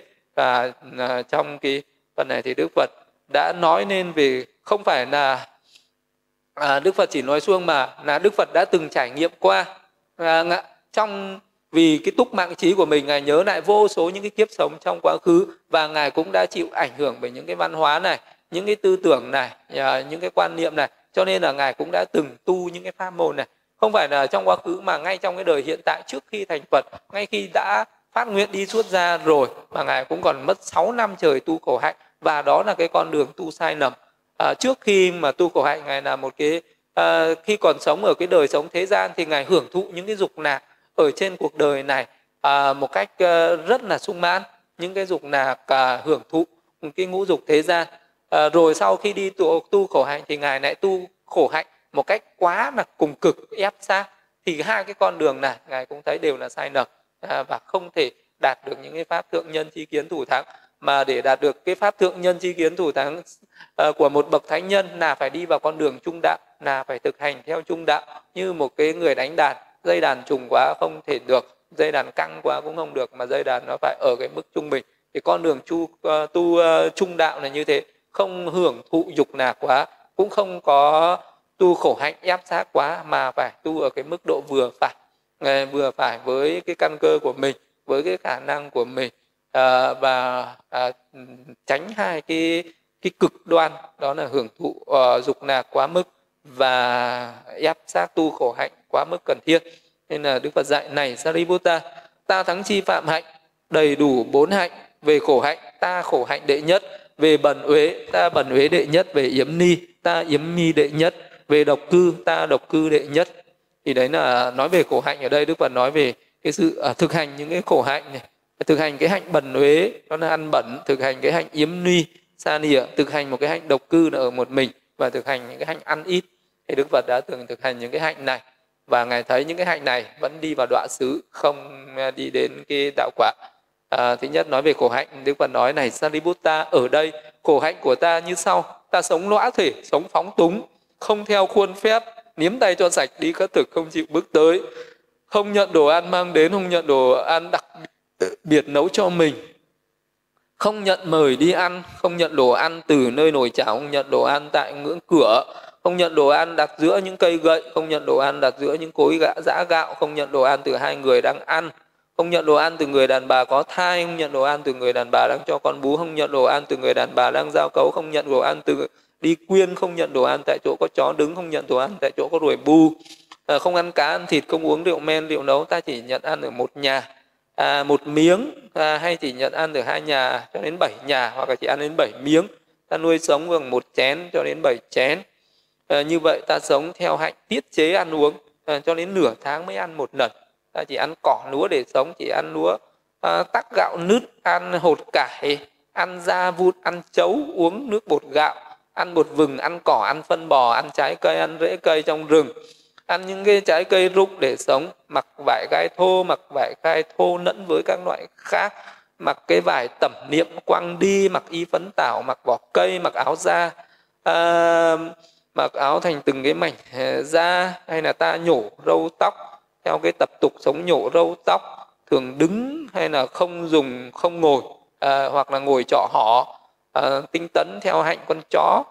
Ờ, làm lấy gai làm giường nằm ngủ trên giường gai.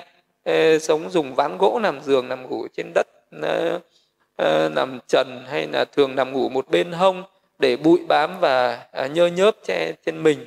Ờ, ngủ ở ngoài trời theo hạnh bạ đâu nằm đấy ăn các cái đồ uế vật. Sống không uống nước lạnh theo hạnh không uống nước lạnh sống một đêm tắm ba lần.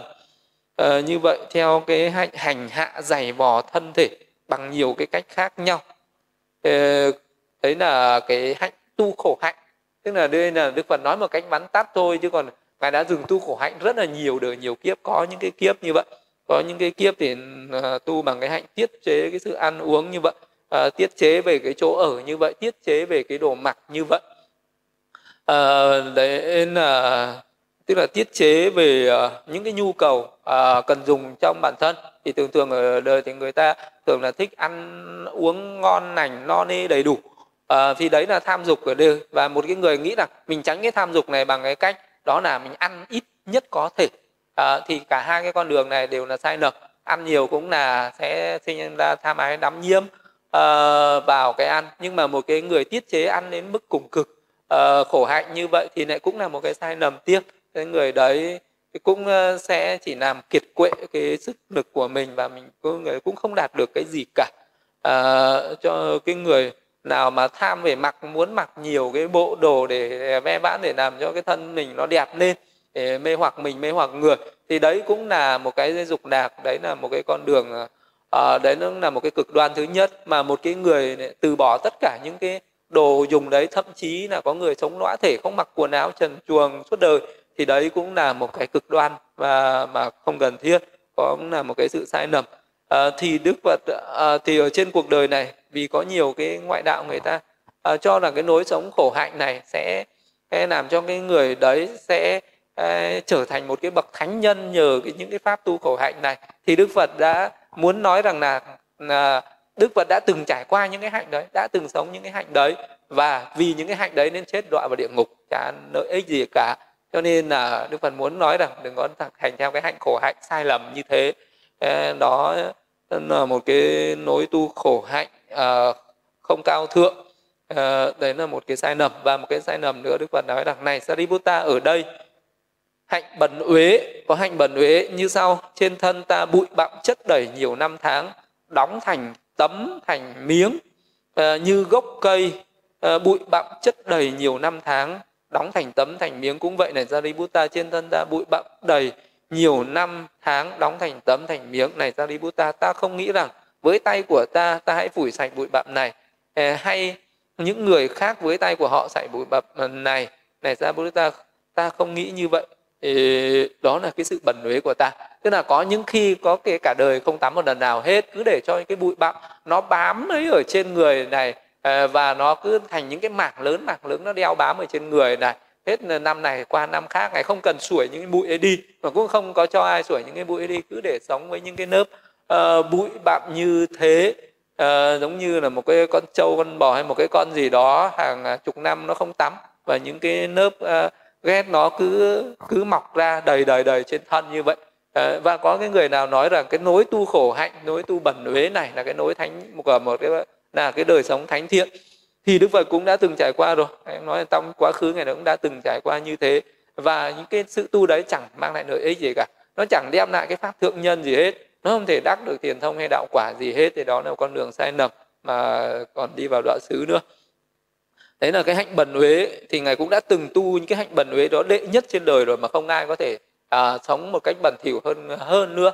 Thế thì trên đời nếu bây giờ người ta vẫn còn có những quan niệm như vậy có những cái tư tưởng như vậy người ta nghĩ rằng phải tu khổ hạnh nhờ ép xác dày vò thân thể mới là đúng. Có những người người ta nghĩ rằng phải uh, sống với cái hạnh bần uế bẩn thỉu không có quan tâm gì đến cái thân thể này nữa uh, thì mới là tốt.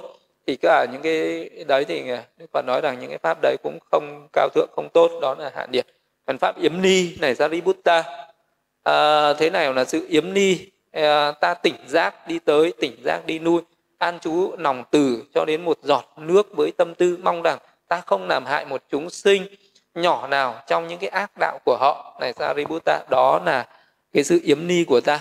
Yếm ni tức là tránh à, không làm hại đến một cái chúng sinh nào. À, ngay đến một cái giọt nước uh, uh, nhỏ uh, xuống cũng không cũng mong rằng không làm hại đến một ai. Là đôi khi sợ có những cái chúng sinh nhỏ bé ở dưới này mà một cái giọt nước trên người mình cũng có thể làm à, ảnh hưởng đến họ. Thế có những cái người người ta ờ, tu những cái hạnh đấy người ta sợ người ta không đi ở trên đường người ta luôn luôn phải à, nò dò từng bước người ta sợ đạp vào những cái chúng sinh khác. Nên là có những cái người, người à, ta luôn luôn à, sợ rằng những cái chúng sinh ở trong không khí thì nó sẽ bay vào trong miệng mình. Cho nên người ta có phải lấy cái gì đó người ta bịt miệng lại Ờ, rồi là có nhiều những cái cách khác để người ta sống như thế để người ta mong rằng không làm hại đến một cái chúng sinh nào. Thì ờ, người có những cái người nghĩ rằng trên đời à cái người nào sống bằng cái hạnh như thế đấy là cái hạnh thánh thiện đó là bậc thánh nhân thì đức phật cũng đã từng tu cái hạnh yếm ni đó đến cái đệ nhất đến cái sự cao thượng nhất rồi. Và ngài thấy rằng cái điều đó cũng không đem lại lợi ích. Cái hạnh độc cư thì uh, độc cư tức là sống một mình sống tránh xa những cái nơi ồn ào sống tránh xa những cái người khác để à, mình à, chuyên tâm tu tập một cái pháp gì đó cho nó thuận lợi thì đức phật đã từng tu cái hạnh độc cư đệ nhất như thế này. Này sariputta thế nào là hạnh độc cư của ta? Này sariputta ta đi sâu vào khu rừng an trú ở chỗ đấy. Khi thấy một người chăn bò một người mục xúc một người cắt cỏ hay một người đốn củi một người thợ rừng ta liền chạy từ rừng cây này qua rừng cây khác. À, từ lùm cây này qua lùm cây khác từ thung lũng này qua thung lũng khác từ đồi cao này qua đồi cao khác. Vì sao vậy? Thì ta nghĩ rằng mong rằng họ đừng có thấy ta và mong rằng ta đừng thấy họ. Này Sariputta giống như một con thú thấy một người liền bỏ chạy từ rừng này qua rừng khác. Thì uh, đấy là một cái hạnh độc cư của Đức Phật. Tức là độc cư đến cái mức độ mà không muốn gặp một ai không muốn thấy một ai. À, giống như một con thú nhìn thấy người bỏ chạy. Thì lúc đấy ngài thực hành cái hành động cư. Bởi vì sao? Bởi vì à, có những cái tư tưởng có những cái giáo thuyết dạy rằng à, muốn thành tựu được những cái pháp thượng nhân à, muốn à, sống một cái đời thánh thiện thì phải sống cái hạnh độc cư nánh xa. À, mọi người như thế. Thì ngài cũng sống cái hạnh độc cư như thế. Ngài cũng đã từng trong đấy là trong những cái đời quá khứ trong lúc còn hành bồ tát đạo và có lúc ngài cũng đã thực hành những cái pháp của ngoại đạo như vậy. Và ngài cũng đã hành cái hạnh độc cư đến cái sự đệ nhất như vậy mà nó không có thành tựu gì cả. Cho nên là bây giờ đức phật vẫn dạy cái hạnh uh, tu khổ hạnh như là các cái hạnh đầu đà. Các ngài vẫn hạnh tu khổ hạnh nhưng khổ hạnh nó có mức chừng mực thôi nó vừa phải thôi không phải là khổ, khổ hạnh quá mức. À, ngài vẫn dạy những cái pháp yếm ni nhưng mà yếm ni nó cũng có chừng mực thôi không phải là quá mức. Ngài vẫn dạy cái hạnh độc cư như là bây giờ sống mỗi người phải ở một cái tịnh thất riêng ờ, ở một cái uh, chú xứ uh, không quá gần nàng. À, đấy là độc cư nhưng cũng không quá xa nàng. À, vậy nên là à, không quá thân cận à, thân thiết không quá là sống hòa nhập với đời nhưng cũng không cần quá xa đời à, nó thì nó có cái giới hạn nó vừa vừa thì đấy mới là trung đạo. Còn uh, cái lúc mà chưa ngộ ra cái con đường trung đạo thì ngài đã hành một cái hạnh uh, cực đoan đó là độc cư là cứ nhìn thấy ai cũng bỏ chạy nhìn thấy ai bỏ chạy không muốn gặp ai uh, xa lánh tất cả mọi người trên cuộc đời này. Thì lúc đấy giống như là hành cái hạnh của những cái con thú luôn luôn sợ hãi con người. Và cái hạnh đó không đem đến cái lợi ích.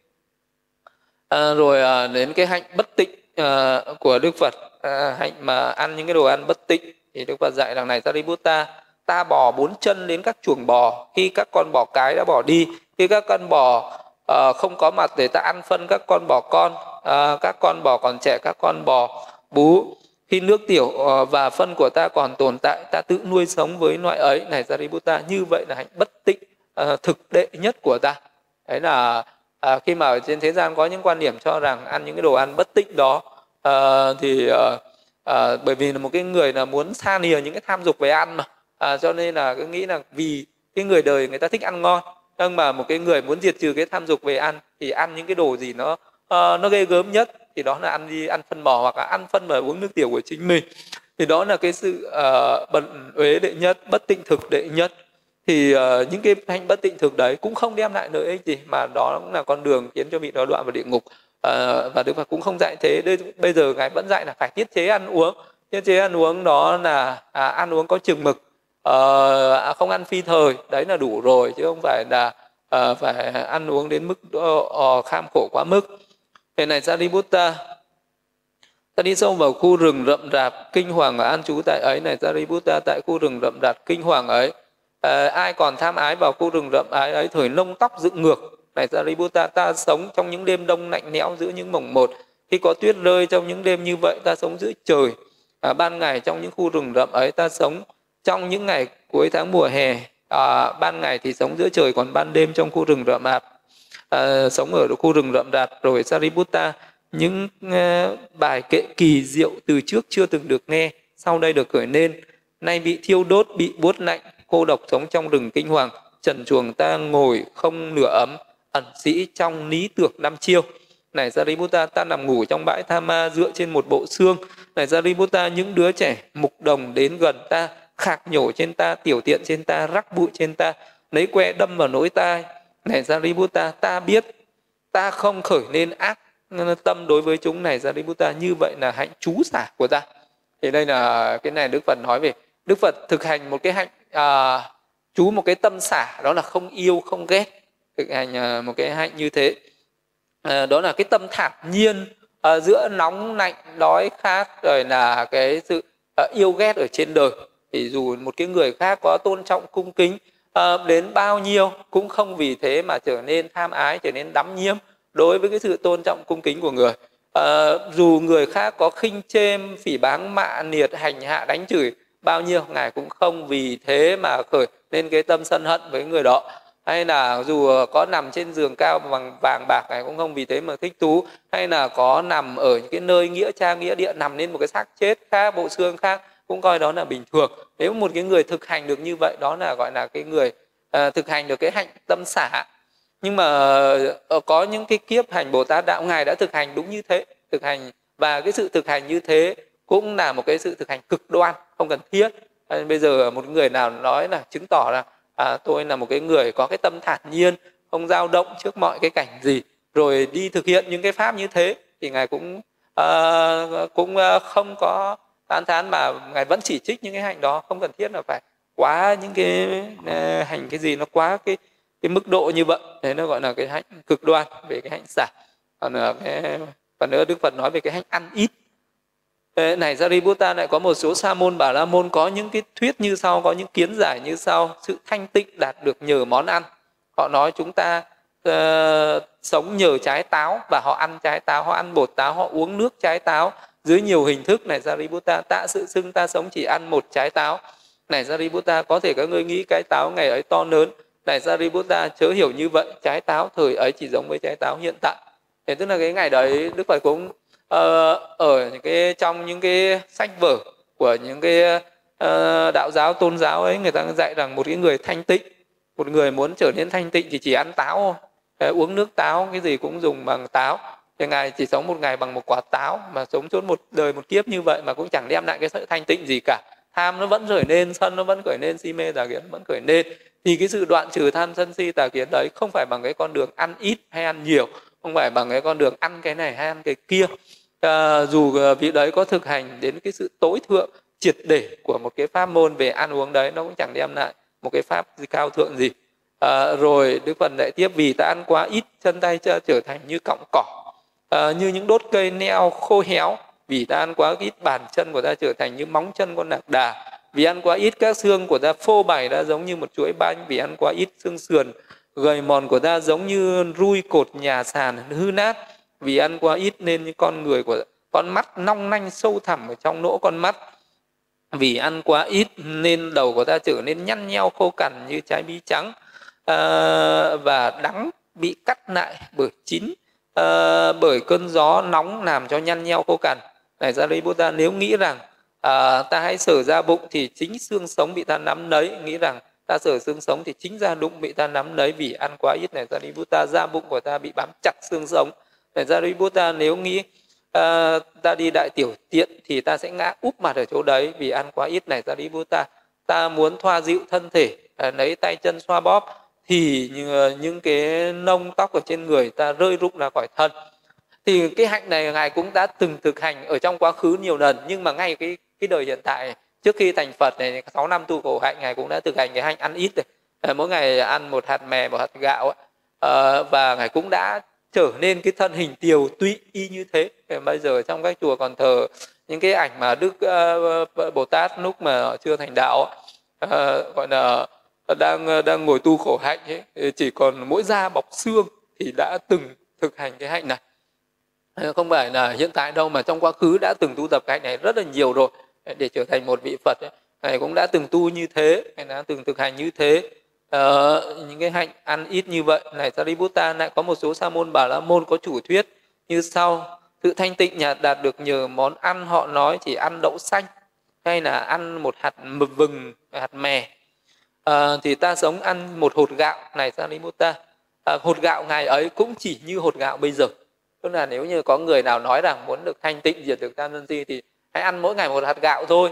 Thì uh, mà cái lúc thực hành bồ tát đạo ngài cũng đã từ thực hành cái hạnh này suốt một cái đời sống đấy một cái thời gian dài đấy ăn mỗi ngày một hạt gạo cho nên thân thể trở nên tiểu tụy mà cũng không đạt được cái sự thanh tịnh thân tâm gì hết. Hay là nói rằng mỗi ngày chỉ ăn một hạt vừng thì ngài cũng đã từng sống như thế mỗi ngày ăn một hạt vừng. À, vì ăn quá ít như thế thì thân thể chỉ có trở nên tiểu tụy ờ, và cái thân trở nên khô kiệt mà vẫn không thành tựu được những pháp thượng nhân. À, ta cũng không chứng được các pháp thượng nhân không có chi kiến thủ thắng xứng đáng bậc thánh vì sao vậy? Vì với những phương tiện ấy không chứng được pháp thượng nhân với thánh trí tuệ chính ờ, thánh trí tuệ này chứng được thuộc về bậc thánh có khả năng hướng thượng có thể người dẫn thực hành hướng đến diễn diệt tận khổ đau. Thì đức phật khẳng định là tất cả những pháp tu khổ hạnh đấy đều có trong kinh điển của những cái ngoại đạo tà giáo thời bấy giờ. À, và ngài đã từng trải qua như thế ngài khẳng định là những con đường đấy không thành tựu được pháp tự nhân mà chỉ có chính thánh pháp này tức là khi ngài giác ngộ thành thành bậc chánh đẳng chính giác thuyết ra cái diệu pháp bát chánh đạo này người nào có thực hành bát chánh đạo có thực hành theo trung đạo có thực hành theo các cái phẩm trợ đạo này ba bảy phẩm trợ đạo ấy mới là cái con đường đi đến niết bàn mới chấm dứt khổ đau mới đạt được cái chi kiến thủ thắng xứng đáng bậc thánh mà thôi. Còn uh, những cái luận thuyết ở trên đời có khi người ta nói rằng là uh, trong những cái uh, đạo uh, uh, đấy trong những cái tôn giáo ấy có những cái chủ thuyết họ nói rằng một chúng sinh sẽ đi luân hồi ở trong uh, một thời gian dài 84 đại kiếp hay 80 84 kiếp hoặc 8 vạn 4 ngàn kiếp rồi cũng sẽ hết. Tức là có thể luân hồi lúc ấy sinh lên sinh xuống nhưng mà đến một lúc nào đó đi đến tột cùng rồi cũng chấm dứt mà thôi. Thì ở đây Đức Phật cũng đả phá cái tư tưởng này. Ngài nói rằng này Sariputta à, một số bà la môn có chủ thuyết có những kiến giải là sự thanh tịnh đạt được nhờ luân hồi này Sariputta không dễ gì tìm kiếm được sự luân hồi mà xa xưa ta chưa từng trải qua trong một thời gian dài trừ khi các vị tịnh chỉ trừ các cái cõi tịnh cư thiên là chưa sinh đến mà thôi.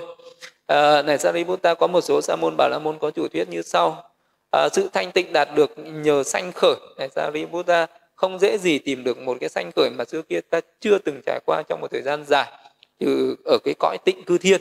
Tức là ở đây ờ, là ngài chỉ nói cõi cõi tự cư thiên thì chỉ có bậc thánh bất lai mới sinh đến. Còn địa ngục ngã quỷ súc sinh à, cõi ờ, nhân gian cõi thiên giới cõi phạm thiên thì đức phật đã từng trải qua hết trong vô lượng vô số kiếp rồi. Với cái túc mạng trí uh, của một bậc chánh đẳng giác mày có thể nhớ đến từ một kiếp mười kiếp trăm ngàn đại kiếp hàng a tăng kỳ kiếp và vô số a tăng kỳ kiếp không có giới hạn. Và nhìn thế nhìn thấu về quá khứ như thế nhưng không thể nhìn được những cái kiếp quá khứ cuối cùng. Không phải dừng lại ở cái con số 8 vạn 4 nghìn mà nó gấp hàng à, trăm triệu triệu lần như thế nữa. Cũng không hết được những kiếp quá khứ đã đi qua. Thì những cái đời quá khứ những cái vòng luân hồi nó dài như thế nó bất tận như thế chứ nó không hề có giới hạn. Nó không hề nói rằng chỉ có 84 à, ngàn kiếp rồi nó dừng lại. Và nó sẽ chấm dứt. Mà ngài đã từng thấy nó, nó, nó vô lượng vô biên vô số những cái kiếp đã từng trải qua như vậy. Nhưng cái luân hồi nó không hề dừng lại ở cái con số cố định nhất định nào cả.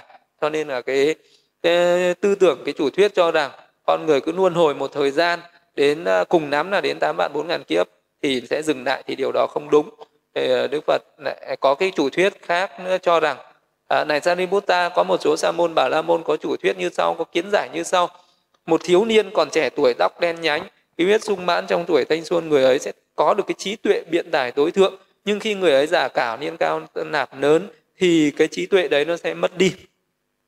Ờ, ý muốn nói rằng là một cái người ở trên đời này à, người ta có thể à, có những cái tài biện luận có thể thuyết giảng ra được những cái giáo pháp cao siêu à, lập luận những cái điều cao siêu đó là do người ta còn là cái người tuổi trẻ. Còn khi nào về già rồi não hóa rồi thì họ sẽ mất cái trí tuệ đấy đi họ sẽ trở nên lú nẫn họ sẽ quên mất họ sẽ không nói ờ, được không biện luận được như những cái lúc còn trẻ nữa.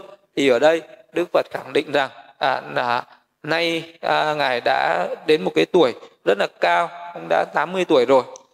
À, nay ta đã già niên cao nạp lớn đã đến tuổi trưởng thượng đã đi đến đoạn cuối cuộc đời.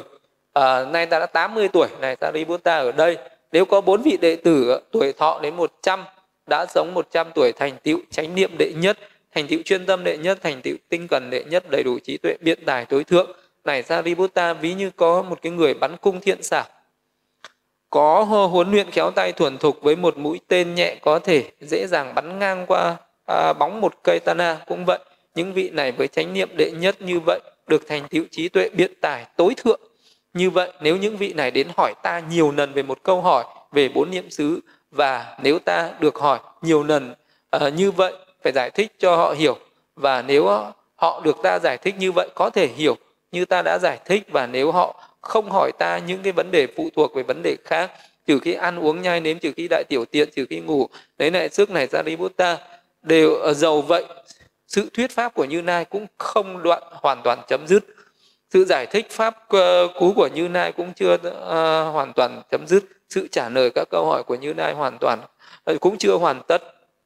Mà bốn đệ tử của ta tuổi thọ đến 100 tuổi đã sống 100 tuổi đã từ trần 100 năm này Sariputta nếu ông có gánh ta trên giường đi đến chỗ này chỗ kia thì trí tuệ biện tài của Như Lai không có gì thay đổi. Này Sariputta nếu ai nói một cách uh, thì đấy là Đức Phật uh, muốn nói rằng là cái trí tuệ uh, uh, mà cái những cái giáo thuyết khác người ta nói là chỉ có tuổi trẻ mới có tuổi già không có thì điều đó cũng hoàn toàn sai. Vì cái lúc này Đức Phật đã 80 tuổi rồi nhưng nếu như mà để có thể thuyết pháp để có thể biện luận để có thể giảng giải giải thích những cái uh, giáo pháp của ngài bạn có thể giảng giải suốt 100 năm liên tục không ngừng nghỉ.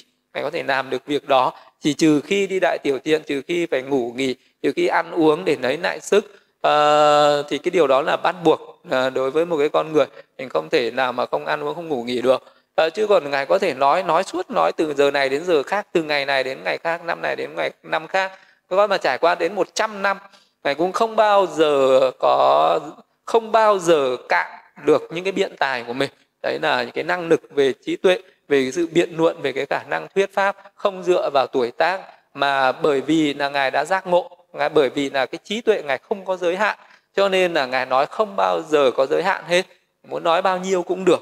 Đấy là cái đả phá cái thuyết nói rằng cái trí tuệ của con người là do tuổi tác tạo thành. Thì đây là trí tuệ của ngài là do tu luyện do các ba la mật nó tạo thành à, do cái sự chứng đắc đạo quả nó tạo thành chứ không phải nên là nhờ vào cái tuổi trẻ mà nó có.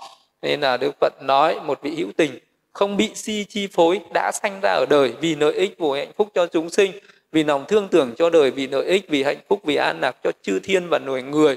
Vì ấy sẽ nói về ta một cách chân chánh như sau. Một vị hữu tình không bị chi phối à, bởi si đấy, bởi các cái uh, điều như trên. À, ờ, chư thiên và loài người à, lúc bấy giờ uh, tôn giả Naga Samana đứng sau Thế Tôn quạt cho ngài. Và tôn giả Naga Samana bạch Thế Tôn thật vi diệu thay bạch Thế Tôn thật hy hữu thay bạch Thế Tôn. Sau khi nghe pháp môn này nông tóc con dựng ngược. Bạch Thế Tôn pháp môn này nên đặt tên là gì? Này Naga Samana do vậy pháp môn này được gọi là pháp môn nông tóc dựng ngược. Ờ, các ông hãy thọ chỉ như vậy. Thế Tôn thuyết giảng như vậy. Tôn giả Nagasamana hoan hỉ tín thọ lời dạy của Đức Thế Tôn Đại Kinh Sư Tử Hống thứ 12 thì đây là chấm dứt cái bài kinh Đại Kinh Sư Tử Hống đó. Thì uh, là những cái pháp mà Đức ờ, Phật đã thuyết uh, giảng nên vì cái trí tuệ của một cái bậc A La Hán chánh đẳng giác. Uh, chấm dứt cái phần nội dung của cái bài kinh Đại Kinh Sư Tử Hống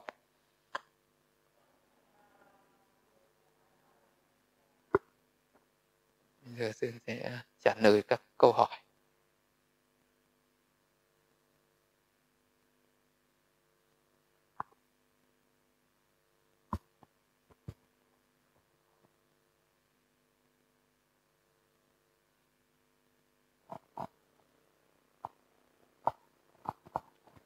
Dạ, con Bạch Sư ạ. Hôm nay uh, có 36 câu hỏi.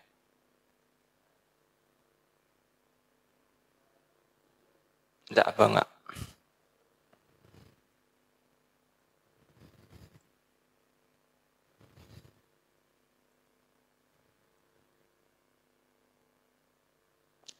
Dạ, con Bạch Sư ạ, con xin đọc câu hỏi từ hành giả Tuệ Tấn ạ.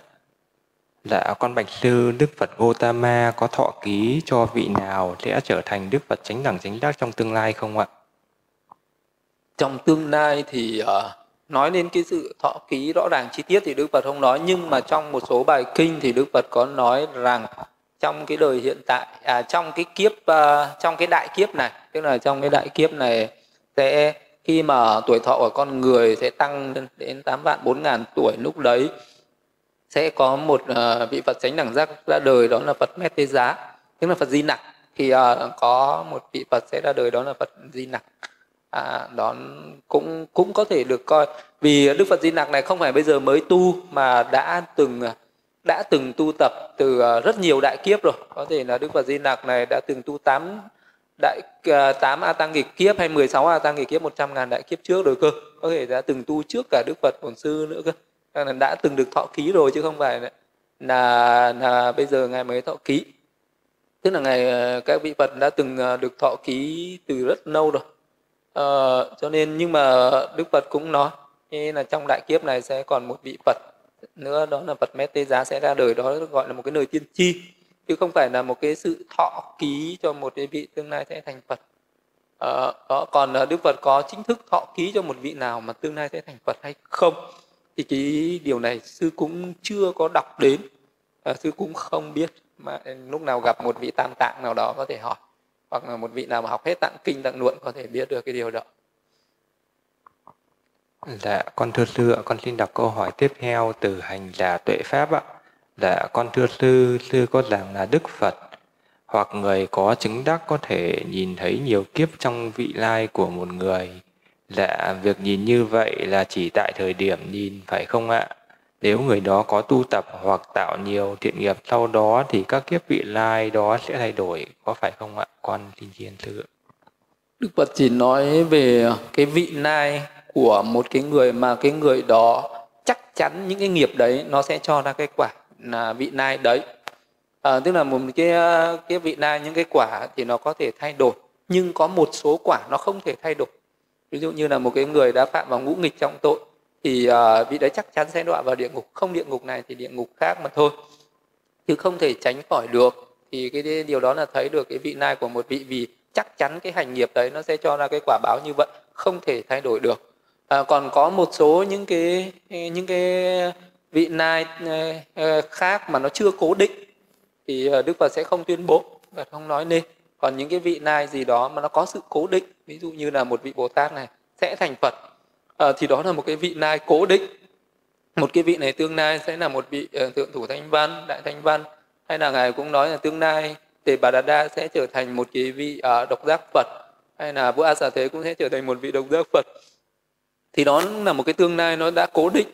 Bởi vì các vị ấy đã tu suốt cả hai tăng kỳ kiếp rồi thì thêm 100 ngàn đại kiếp nữa là sẽ thành tịnh thì uh, vì uh, đức phật thấy được những cái nhân quá khứ như vậy nó sẽ cho ra cái quả ở tương lai như vậy. Cho nên ngài chỉ tuyên bố những cái gì nó đã chắc chắn còn cái gì còn mơ hồ thì đức phật không nói đến. Dạ con thưa sư ạ con xin đọc câu hỏi tiếp theo từ hành giả giác mẫn ạ. Dạ, con kính bạch sư, mong sư hoan hỷ chỉ dạy cho con làm thế nào để leo luyên Phật Pháp tới cha mẹ và người thân, lù người thân của con vẫn làm lành, tránh ác nhưng không nghe giảng Pháp. Trong gia đình nếu có người thực hành theo chánh Pháp, tu theo lời Phật dạy thì năng lượng đó có tác động được đến người thân không ạ? Con xin sư cho con lời khuyên với hàng Phật tử tại gia lớn tuổi nên nghe Pháp nhiều hay thực hành nhiều khi đã lớn tuổi và thời gian không còn nhiều ạ. Vì cái sự thực hành của mình sẽ có có ảnh hưởng uh, tốt nhất nên là muốn cảm hóa người khác thì mình hãy thực hành trước đi thì à, mình uh, có sự thực hành có thành tựu rồi thì lúc đấy mình mới có cái sự lan tỏa ảnh hưởng tốt nhất không gì bằng. Còn nếu mình chưa thành tựu thì mình phải uh, biết cách dẫn dắt những người thân của mình đến những cái, cái người mà có cái năng lực đấy có cái khả năng có thể giảng dạy cho người khác tu tập được uh, và nó còn tùy duyên. Nói chung là mình biết dùng nhiều cái thiện xảo phương tiện để độ một cái người vào đạo. Ờ, và cái người lớn tuổi rồi thì uh, nên cũng phải tùy theo cái căn tánh của người đó ưa thích cái gì. Có những người ưa thích tụng kinh thì tụng kinh, có người ưa thích hành thiền thì à, hành thiền. Có người ưa thích làm cái việc phước thì làm phước. Miễn làm sao mình tạo ra được một cái thiện nghiệp gì đó có thể để cho cái vị đó nương vào đấy mà sinh về cõi này. Nên những người, con cả, những người mà có cái tâm hiếu với những cái bệ cha mẹ thế thì tốt. Nhưng mà còn tùy duyên mình còn làm được đến đâu thì mình hãng làm thôi. Dạ, con thưa sư, con xin đọc câu hỏi tiếp theo từ hành là Huy ạ. Dạ, con xin sư chỉ dạy cho con ngũ ấm ma trong tu tập là gì ạ? Con xin chiên sư. Ngũ ấm, ngũ ấm là người ta hay nói về cái ngũ uẩn. Cái, cái từ ngũ ấm này thực ra thì nó ở trên ờ, ờ, uh, kinh phát triển thôi. Chứ uh, trong uh, uh, Nguyên Thủy thì Đức Phật chỉ nói về năm uẩn. Năm uẩn thì nó có cái tham ái, tức là hiểu sai về năm uẩn này. Uh, vô minh, Ờ, cho rằng sắc là ta là của ta, tự ngã của ta, thọ là ta của ta tự ngã của ta tưởng hành thức ấy, là, là của ta là tự ngã của ta. Thì ờ, do cái sự uh, tham ái cái vô minh cái tham ái cái chấp thủ vào cái năm uẩn này cho nên được gọi là năm ấm bởi vì nó ngăn che mà. Nó ngăn che mất cái trí tuệ làm cho mình không có thấy được cái chân lý không thấy được sự thật. Nên là một những người phát triển được trí tuệ để là cái người đó phải thấy phải giác ngộ ra được uh, cái năm uẩn này uh, nó là cái, thấy được tính sinh diệt nó thấy được sự vô thường của vô ngã của nó thì đấy là đúng sự thật. Còn nếu mà cái người nghĩ rằng nó là thường lạc ngã tịnh cái người nghĩ năm uẩn là thường lạc ngã tịnh đấy là bị ngũ ấm nó che mất nó che nấp đó. Thì đấy cho nó chỉ là thế thôi còn người ta biện luận giải thích lung tung ra nữa. Uh, thì uh, người ta gọi là ma chướng nọ nọ kia kia nó là những cái phiền não ở trong tâm con người ờ, thì người ta gọi là ngũ ấm ma là vậy vì từ năm uẩn này nó sinh ra những cái phiền não thì nên gọi là ngũ ấm ma là vậy Dạ, con Bạch Sư, con xin đọc câu hỏi tiếp theo từ hành là Tuyết Nhi ạ. Dạ, con Bạch Sư, xin Sư cho con hỏi làm như thế nào để bớt nóng giận ạ? Sư cho con à, biết làm sao để kiềm chế được cơn giận ạ? Cơn nóng giận, sân hận thì uh, nếu như mình để đến lúc nó nóng rồi mình mới kiềm ấy thì nó giống như là một cái người chờ lúc cháy nhà rồi bắt đầu mới đi dập lửa. Thì nó sẽ rất là gian khổ mà có khi không dập được có khi nhiều người nhảy vào dập lửa còn chết theo. Thì cần phải dập nó đề phòng nó ngay từ lúc mà lửa nó chưa cháy thôi thì mình đã phải thì, uh, đã phải huân tập được đề phòng được đừng để cho lửa nó cháy nữa. Đó là hàng ngày tu tập tâm từ tâm bi tâm hỷ tâm xả thì uh, mỗi ngày dành ra một hai ba bốn tiếng gì đó nhắm mắt lại ngồi thiền. Xong là mình hướng tâm đến tất cả những người xung quanh mình tác ý cầu mong cho mọi người thoát khỏi những nguy hiểm. Cứ niệm niệm niệm niệm như vậy đấy là tâm từ hoặc là cầu mong cho mọi người thoát khổ về thân khổ về tâm hay cầu mong cho mọi người được an vui hạnh phúc. Mình phải tu tập làm cho từ tâm của mình nó trở nên sung mãn nó trở nên mạnh mẽ. Để à, nó luôn luôn thấy những cái điều tốt ở mọi người nó không nghĩ đến điều xấu mọi người khi cái tâm từ ấy nó mạnh lên rồi thì tâm sân nó sẽ không khởi lên nữa. Tâm sân nó khởi lên là do mình hay nghĩ xấu về người khác hay nhìn vào lỗi của người khác. Tâm từ nó sẽ khởi lên khi mình à, thấy những cái điều tốt của người khác. À, thì bây giờ mình thay đổi cái cách nhìn nhận suy nghĩ thì nó cũng bớt đi tâm sân. Không nghĩ xấu về ai nữa chỉ nghĩ tốt thôi không nói xấu ai nữa chỉ nói tốt mọi người thôi. Không nghĩ xấu về ai chỉ nghĩ tốt về mọi người thôi. Không làm việc xấu mình chỉ làm những việc tốt có lợi ích cho mọi người thôi thì tâm sân nó hết tâm từ nó sẽ tăng lên Dạ, con thưa sư, con xin đọc câu hỏi tiếp theo từ hành giả Tuyết Nhi ạ. Dạ, con bạch sư, linh sư cho con hỏi năm thứ ngũ dục là gì ạ? Năm ngũ dục, ngũ dục ờ, ở đây là sắc dục là con mắt mình tham ái với sắc, thanh dục là tai mình ái với âm những cái những cái tiếng ngọt ngào nịnh bợ hay là du dương ấy. À, hương dục là mình, mũi mình tham ái với những cái mùi mà nó hấp dẫn nó thơm thọ, thọ còn vị dục như lưỡi mình nó tham với những cái vị ngon à, hấp dẫn mình đi. À, xúc dục là cái thân của mình nó thích xúc chạm với này, những cái cảnh trần ví dụ như là nó xúc với những cái vật. Ví dụ như là mình cứ thích à, xúc chạm ví dụ như mình thích mặc những cái quần áo nó êm đẹp thích nằm những cái giường nó êm đẹp. Đấy là cái sự xúc dục hay là cái sự xúc chạm giữa nam nữ nó tạo ra cái tham dục. Thì đấy nó cũng là xúc dục đấy nó gọi là ngũ dục là thế. Dạ, con Bạch Sư, con xin đọc câu hỏi tiếp theo từ hành là Tuệ Trường ạ. Dạ, con kính Bạch Sư, con sắp chuyển đến nơi ở mới thì con nên làm theo tục cũ là mời thầy cúng về bốc bát hương và làm lễ không ạ? Con luôn muốn sống trong tinh thần làm đúng theo chánh pháp không tà kiến. Con mong sư tử vi giảng giải giúp con ạ. Chuyển về nhà mới thì uh, uh, có cần lễ bái không thì thực ra thì uh, là một cái người mình ở chỗ nào mình uh, sẽ nếu là một cái người đó mình có thờ Phật ấy, thì uh, khi mình đến đấy mình lập lên một cái ban thờ Phật mình tụng một cái thời kinh. Uh, hay là hôm đấy mình thọ trì giới mình tụng kinh rồi mình hồi hướng cái phước này đến các cái vị uh, chư thiên các vị hộ ờ, thiện các cái vị thần linh sống ở cái khu này. Uh, chỉ cần làm như thế là giống như là một cái uh, giống như mình đi đến đâu mình cũng uh, có cái từ tâm trải đến các cái chúng sinh hữu hình vô hình ở đấy giống như là mình chuyển đến một cái nơi nào đó ở thì mình cũng phải báo cái hai báo cái hộ khẩu nhân khẩu của mình đến chính quyền địa phương.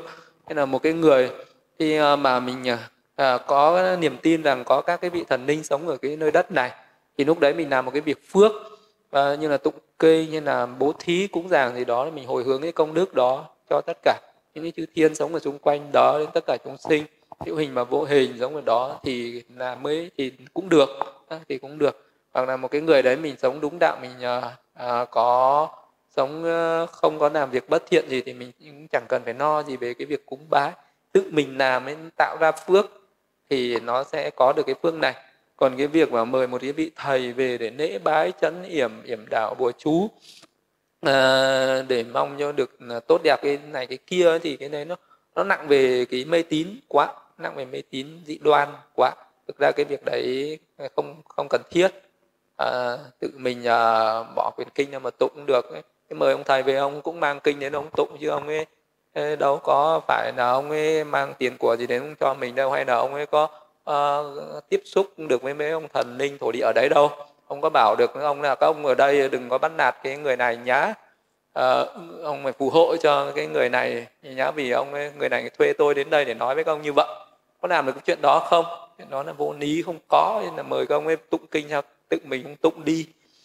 Ờ, thì mình hãy tự làm việc đó. Không đấy cái việc tốt nhất là tự mình tụng một thời kinh giữ giới hoặc là làm phước thiện gì đó mà hồi hướng chia phước đến tất cả chúng sinh là đủ rồi. Thì nó mới thật sự là có lợi lạc còn ờ, những cái làm những cái việc khác thì bỏ qua đi cho nó thảnh thơi Dạ, con thưa sư, con xin đọc câu hỏi tiếp theo từ hành là Nguyễn Vi Tuấn á. Dạ, thưa sư, có Phật tử hỏi như này, mong sư hoan hỷ lại đáp giúp con ạ. Là thánh quả bất nai ana hàm là thánh quả thứ ba vị ấy đã đoạn trừ hoàn toàn năm hạ phần kết sự. Trong đó có lục ái tức là vị đó không còn tham ái cõi lục lưới mà chúng ta đang ở này. Nhưng còn sắc ái và vô sắc ái tức là còn tham ái ở cõi sắc và vô sắc ạ. Câu hỏi thắc mắc ở đây là đối với hành giả thuần quán không hành thiền định tức là không có tứ thiền bát định không trải qua các tiến trình tâm của cõi sắc và vô sắc thì tại sao lại có tham ái ở hai cõi này, tức là cõi sắc giới và cõi vô sắc giới Vậy tham ái hai cõi này là của một vị bất lai thuần quán trải qua sẽ như thế nào ạ? Ờ, cả hai vị này ờ, sẽ đều có cái tham ái với sắc giới sắc ờ, và vô sắc nha hữu ái vô hữu ái. Bởi vì là một cái vị bất lai dù cái vị đó là thuần quán không có các cái tầng thiền định nhưng mà cái tiềm ẩn ở bên trong nó vẫn có cái sự tham ái à, vì uh, trong quá khứ vị cũng đã từng sống ở cõi sắc giới vô sắc giới rồi. Cho nên là cái tiềm ẩn nó vẫn có không phải là không có. Và đến cái thời điểm cận tử của vị đấy thì cái tâm nó sẽ tự động nó nhập định. Nó sẽ vào tứ thiền à, uh, sắc giới hay vô sắc giới gì đó. Vị đó trong cái, cái sát na cận tử chắc chắn cái nghiệp cận tử nó sẽ khiến cho vị đó chú tâm vào một cảnh gì đó và đắc các tầng thiền. Sắc giới hay vô sắc giới rồi vị đó sẽ ước nguyện sinh về cái cõi nào đó ở trong cõi sắc giới hay vô sắc giới mà thôi. Bởi vì vị đó sẽ còn tái sinh ờ, vào một trong hai cõi đấy nên vị đó còn tham ái. Không có tham ái thì không thể có tái sinh được. Thì đó còn có vô minh, còn tham ái, còn chấp thủ vào cái cái cõi đó. Ờ, điều đó là tự nhiên. Còn có có cả hai đều có tham ái như nhau chứ không phải không nhé kể cả cái vị không có tầng thiền thì đến lúc cận tử vị đó cũng sẽ khởi lên một cái tâm thiền và sẽ khởi lên tâm tham ái và khởi và sinh về cái cõi sắc giới đó. Nên là nó vẫn có cái điều đó. Dạ, con thưa sư, con xin đọc câu hỏi tiếp theo từ hành giả Nguyễn Liên Hằng ạ. Dạ, thưa sư, con thiền đã hơn năm rồi, từ định giờ từ định giờ sang quán á, nhưng tâm vẫn vọng động rất nhiều. Xin sư chỉ dạy cho con cách khắc phục ạ. Con xin chiên sư ạ. Vẫn còn vọng động rất nhiều. À, thiền nhiều năm rồi. Thực ra thì uh, nếu mà à, thiền đúng ấy, thì khi mà nhập vào tầng thiền ấy, thì nó không còn vọng động nữa. Ờ, à, còn uh, nếu mà nói rằng là thì ờ, hết xong định rồi chuyển sang quán mà còn vọng động có thể là sự thực hành thiền đó nó không đúng. Uh, nó có một cái gì đó bị nằm lẫn ở trong đấy. Nên là cái này thì à, phải xem xét lại cái sự à, tập thiền định đó. Xem lại cái phần thiền định mình đã thực hành nhé. Ừ. còn cái lúc mình xả thiền ra rồi có thể là cái tâm nó còn đang sang phóng động vào một chút. Thì có thể có nhưng mà cái lúc mà mình nhập thiền uh, an trú ấy thì nó phải rất là định tĩnh và thanh tịnh Dạ, con thưa sư, con xin đọc câu hỏi tiếp theo từ hành là Đinh Hiệp ạ. Dạ, thưa sư, con chưa biết nhiều về đạo Phật, nhưng theo con hiểu kết quả mà mọi người muốn đạt được là quả vị A-la-hán. Nhưng con thấy nếu tu tập thiền định thì ta chỉ có thể chứng thiền thôi ạ. Thế làm sao sau khi chứng thiền thì làm sao chứng được thánh ạ? Còn à, nữa, con nghe nói có những vị chưa chứng thiền mà vẫn chứng thánh thì các vị ấy tu tập như thế nào ạ? Con mong sư hoan thì chỉ dạy cho ạ. Cái uh, tu tập để chứng thiền rồi sau đó uh, lấy cái thiền đó làm nền tảng để ờ, để thực hành thiền tuệ. Thì cái con đường thực hành thiền tuệ đấy viên mãn thì sẽ chứng được các đạo quả. Còn uh, có một số người thì người ta không chứng vào các tầng thiền nhưng mà người ta đạt được một cái sự cận định hoặc an chỉ định. Tức là người ta cũng có được một uh, cái sát na định hoặc cận định ấy, hoặc định cận hành thì người ta chuyển sang thiền tuệ thực hành viên mãn cái pháp tiền tuệ đấy cho nên người ta chứng được đạo quả. Thì hai con đường đấy cũng đều uh, trải qua đều có định và có tuệ. Thì mới có sự chứng đắc đạo quả. Chứ nếu một người chỉ dừng lại ở thiền định không thực hành thiền tuệ thì không chứng đắc được đạo quả. Và người ta chỉ dùng thiền tu thiền định để làm nền tảng để thiền thiền quán thôi. Hoặc có người người ta đi thẳng vào thiền quán thì người ta không chứng đắc được các tầng thiền cao nhưng mà người ta chứng đắc được một cái mức định ở cái mức ờ, vừa phải đó là sát na định an sĩ định rồi người ta nương vào cái định đấy người ta phát triển trí tuệ nên là người ta chứng được đạo quả cho nên là có hai con đường là người chỉ uh, quán và một cái người là thuần quán đều đi đến đạo quả như nhau hết Dạ, con thưa sư, con xin đọc câu hỏi tiếp theo từ hành giả tuệ trí ạ. Dạ, con bạch sư, à, ờ, càng hành thiền nhiều, con cảm thấy mình càng mong muốn xa lánh mọi người thì có vấn đề gì không ạ? Càng hành thiền nhiều thì ờ, lại càng ờ, muốn xa lánh ờ, không muốn tiếp xúc với mọi người cũng đúng nhá. Cái pháp này tức là tự nhiên nó thành tựu cái pháp viễn ni và độc cư. Tức là nó sẽ trở nên là mình thích uh, sống an tĩnh thích độc cư như vậy. Bởi vì khi gần người khác tâm mình nó bị loạn lên khi gần người nó có nghĩa là mình muốn tiếp xúc muốn tiếp xúc là muốn nói chuyện. Nói chuyện là tâm nó đang sang. Còn những người mà khi có định tâm của mình nó định tĩnh mình lại muốn an tĩnh không muốn nói chuyện là không muốn năng sang à, thì cái điều đó là tu có tiến bộ đừng có no chuyện đó Dạ, con Bạch Sư, con xin đọc câu hỏi tiếp theo từ hành là Tuệ Quang ạ. Dạ, con xin sư chỉ dạy cách giữ chánh niệm trong cuộc sống hàng ngày ạ. Giữ chánh niệm trong cuộc sống hàng ngày à, thì à, chánh niệm ở đây mình phải hiểu chánh niệm là gì. Có nghĩa là tâm của mình nó nhớ nghĩ đến những điều chân chánh thì đó là chánh niệm. Nó nhớ nghĩ đến những cái điều xấu xa thì đó là tà niệm vậy thì một cái người nào mà mình luôn luôn để cho tâm mình nó nghĩ những chuyện dục tham sân hận à, những cái tham vọng à, quá khứ tương lai thì đó là tà niệm. Còn một cái người mình đi đứng nằm ngồi hay khi mình làm những cái việc gì đó mình luôn luôn nghĩ về những cái điều chân chánh. Ví dụ mình nghĩ về đức phật nghĩ về những cái bài kinh mình đã được nghe mình đã được học nghĩ về giáo pháp à, nghĩ về những cái việc thiện mình đã làm như là bố thí giữ giới cung kính cũng giả. Rồi nghĩ về những cái pháp môn tu tập như là à, niệm thân à, hơi thở vào ra niệm thân bất tịnh. Quán ba hai để chữa quan sát chết niệm về sự chết để nó ni tham ni sân rải tâm từ. À, nhớ đến những cái điều tốt mà mọi người đã làm cho mình hay là à, tư duy về cái con đường tu tập đi đến niết bàn thì đấy đều là chánh niệm hết.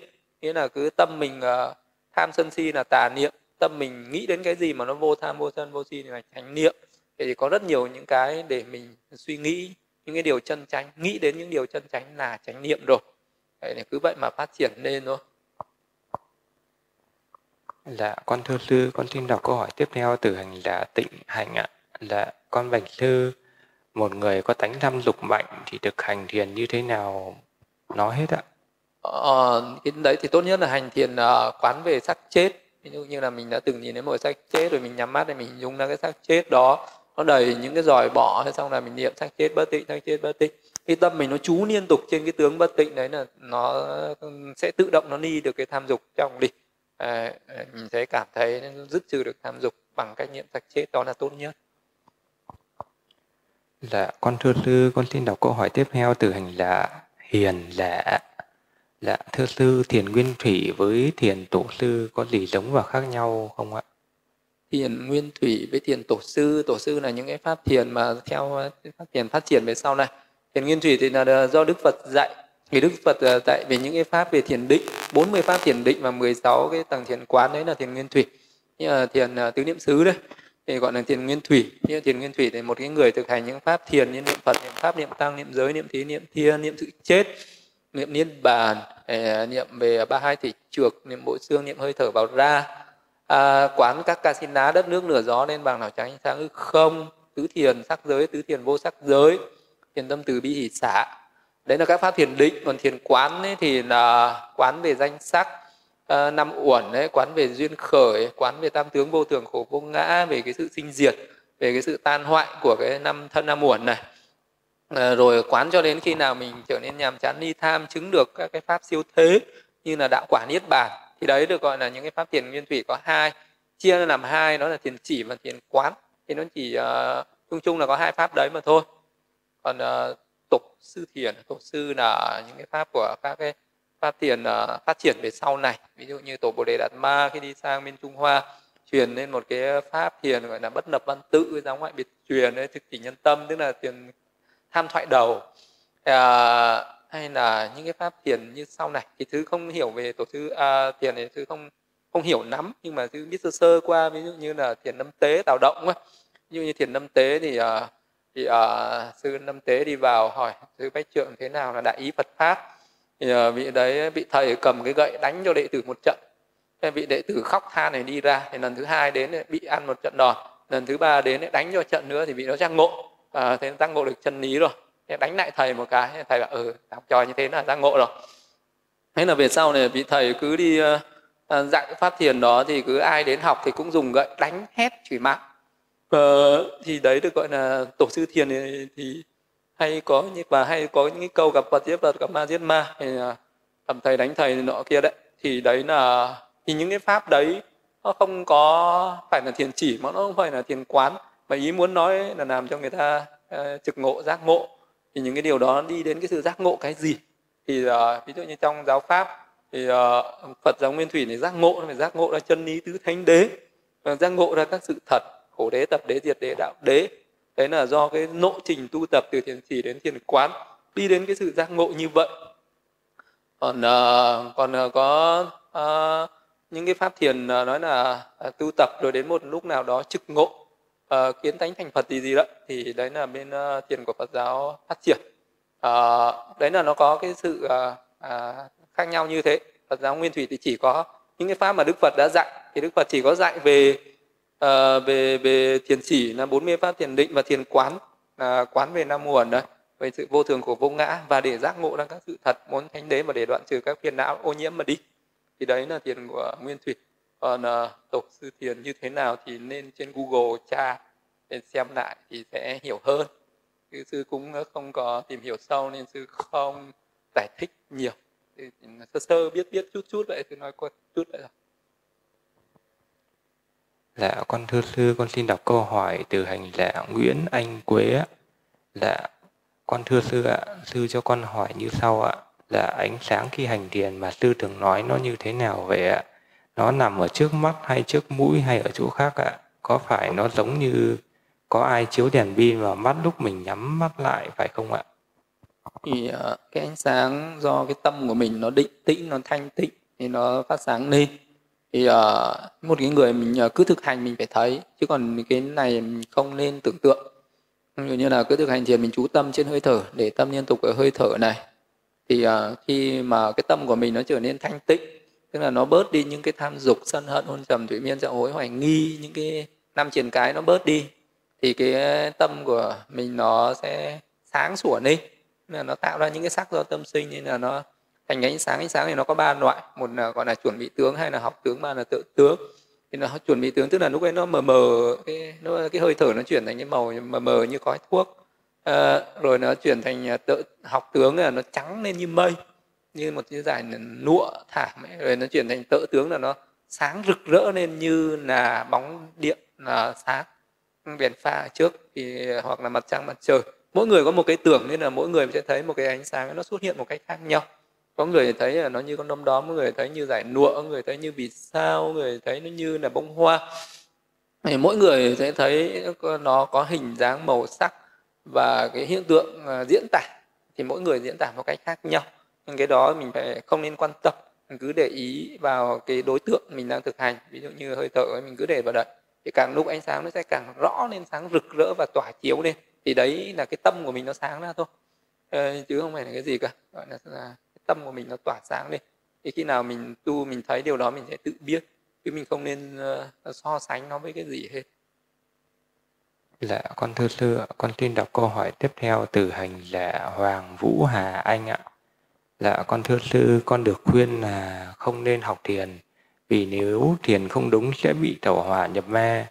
Con uh, đang mới chớm bắt đầu tìm hiểu và học thiền nên nghe điều đó hơi bị lưỡng lự thì nếu mà mình hành sai hành thiền mà khởi lên tâm tà mình khởi lên một cái tà kiến ấy trong cái lúc mình ngồi thiền mình cứ nghĩ là mong sao mình có thần thông này mà hay là khởi lên một cái tâm ngã mạn hay khởi lên những cái tâm bất thiện ấy Ờ, vì vì thiền thì nó có ừ, tránh định nó có tả định.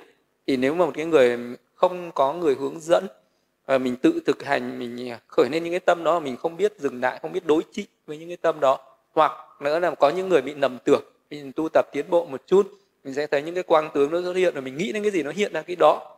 À, rồi mình tưởng là mình đã chứng đắc được các cái pháp thượng nhân cao siêu thì nó bị ảo tưởng nó tăng dần lên nó trở nên hoang tưởng rồi nó trở nên tăng thượng mạng rồi là mình sẽ bị là như vậy. Còn nếu mà tu cho nó đúng tu một cách chân chánh có cái mục đích chân chánh có cái ý hướng chân chánh tu tập mà nó không bị uh, khởi lên những cái tư tưởng sai lầm đấy không bị ảo tưởng mê lầm đấy thì sẽ không bị. Còn nếu mà người nào mà tu mà bị ảo tưởng mê lầm do những cái tâm bất thiện nó chi phối thì sẽ bị. Thì những cái ảo tưởng đấy rồi mình gọi là như thế thôi. Dạ, thưa sư, con xin đọc câu hỏi tiếp theo từ hành giả Kitty ạ. Dạ, con kính bạch sư ạ, điều kiện để trở thành một Kapiya cần phải có những yếu tố và điều kiện nào ạ? Bi giá capi giá là một cái người mà hộ tăng ừ, gọi là capi bi giá thì uh, cái người đấy mình về là cái người phật tử thuần thành thân cận uh, một cái chữ uh, chư tăng và nếu như mình uh, là một cái người các bi giá đấy thì mình cũng phải hiểu những cái giới luật của các vị tăng đấy cần tại sao cần các bi giá. Các bi giá là cái người gọi là hộ giới bởi vì những cái vị sư đôi khi có những cái giới luật không được phép làm cho nên là phải có người hộ uh, làm hộ cho nên gọi là hộ giới. Ví dụ như là cứ đi ăn mà tại sao các phật tử cứ phải nâng cái bát cho những vị sư ấy? Đấy được gọi là một cái người hộ tăng hộ hộ giới đấy. Bởi vì ờ, phải dâng các cái vật thực ờ, các cái vị sư trước khi dùng vật thực cần phải có người dâng cái người dân vật thực ấy đấy gọi là người các vị giá hộ tăng đấy. Hay là có những cái người mà phải dùng những cái dĩa hay những cái dao hay những cái cái, cái tam đấy để châm vào những cái rau sống hay là những cái trái cây mà nó có hạt. Thì cái vị thầy sẽ nói là kapizam karohi tức như là hãy làm cho cái này nó hợp pháp. Thì cái, ờ, cái người phật tử đó thì sẽ nói là kapizam bành tê có nghĩa là dùng cái cái, cái một cái vật gì đó để mình uh, à, mình châm vào cái cái, cái cái trái cây mà nó có hạt hay là những cái rau mà nó còn sống đấy thì ờ, có nghĩa là con đã làm cho hợp pháp tức là đã làm hợp pháp rồi. À, đấy được gọi là một cái người trở thành cái cấp giá. Mình hộ chỉ cho một cái vị tăng ờ, để để cho vị đó không bị phạm giới để cho vị nó được thanh tịnh giới. Hay là có những người hộ tăng bằng cách đó là uh, giữ những cái tứ vật dụng của các vị chư tăng. Ví dụ như các vị chư tăng có những người người ta cúng dường rất là nhiều những cái thực phẩm như là mật ong hay là à, những cái thực phẩm thức ăn hàng ngày thì các vị sư theo đúng Phật giáo Nguyên Thủy giữ giới là không được tích trữ những cái thực phẩm đó. Thì các vị ấy cần phải có cái người giữ hộ những cái thực phẩm đó thì được gọi là cái người giữ ấy được gọi là kapija à, giữ hộ các cái thực phẩm để đến bữa ngày hôm sau các vị đấy dâng lại cho các chư tăng dùng thì cái người giữ hộ những cái vật đấy được gọi là kapija à, và những cái tứ vật dụng khác mà có những thí chủ người ta không cúng trực tiếp bằng y áo thức ăn mà người ta cúng bằng những cái tịnh tài, tịnh vật ấy thì cái người sẽ giữ hộ những cái vị chư tăng đó. Thì những cái vị đó được gọi là cấp vi giá. Thì mình cảm thấy mình có điều kiện mà mình có cái ước muốn, mình có cái sự thấu hiểu, mình có cái sự muốn hộ trì chư tăng thì mình hãy tác bạch.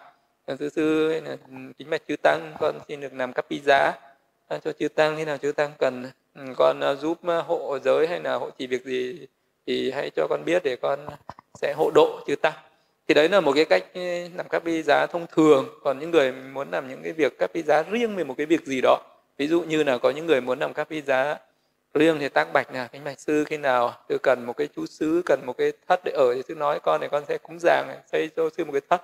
Thì đấy cũng là được gọi là các giá. Có người nói là uh, xin nào sư cần về y áo thì sư nói với con. Thì tất cả những cái sự tác bạch như vậy uh, có cái sự muốn hộ chỉ muốn hộ độ như vậy thì cái người đấy trở thành các giá à, đấy là cái cái, cái điều kiện để trở thành các vị giá là vậy.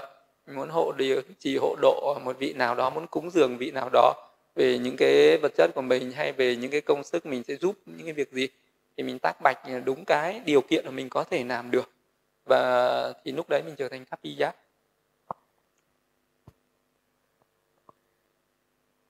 Dạ, con thưa sư ạ, con xin đọc câu hỏi tiếp theo từ hành giả Kusana Chita. Dạ, con ờ, kính bạch sư ạ, à, hạnh đầu đà có phải là tu khổ hạnh không ạ? Người nào nên tu, người nào không nên tu hạnh đầu đà?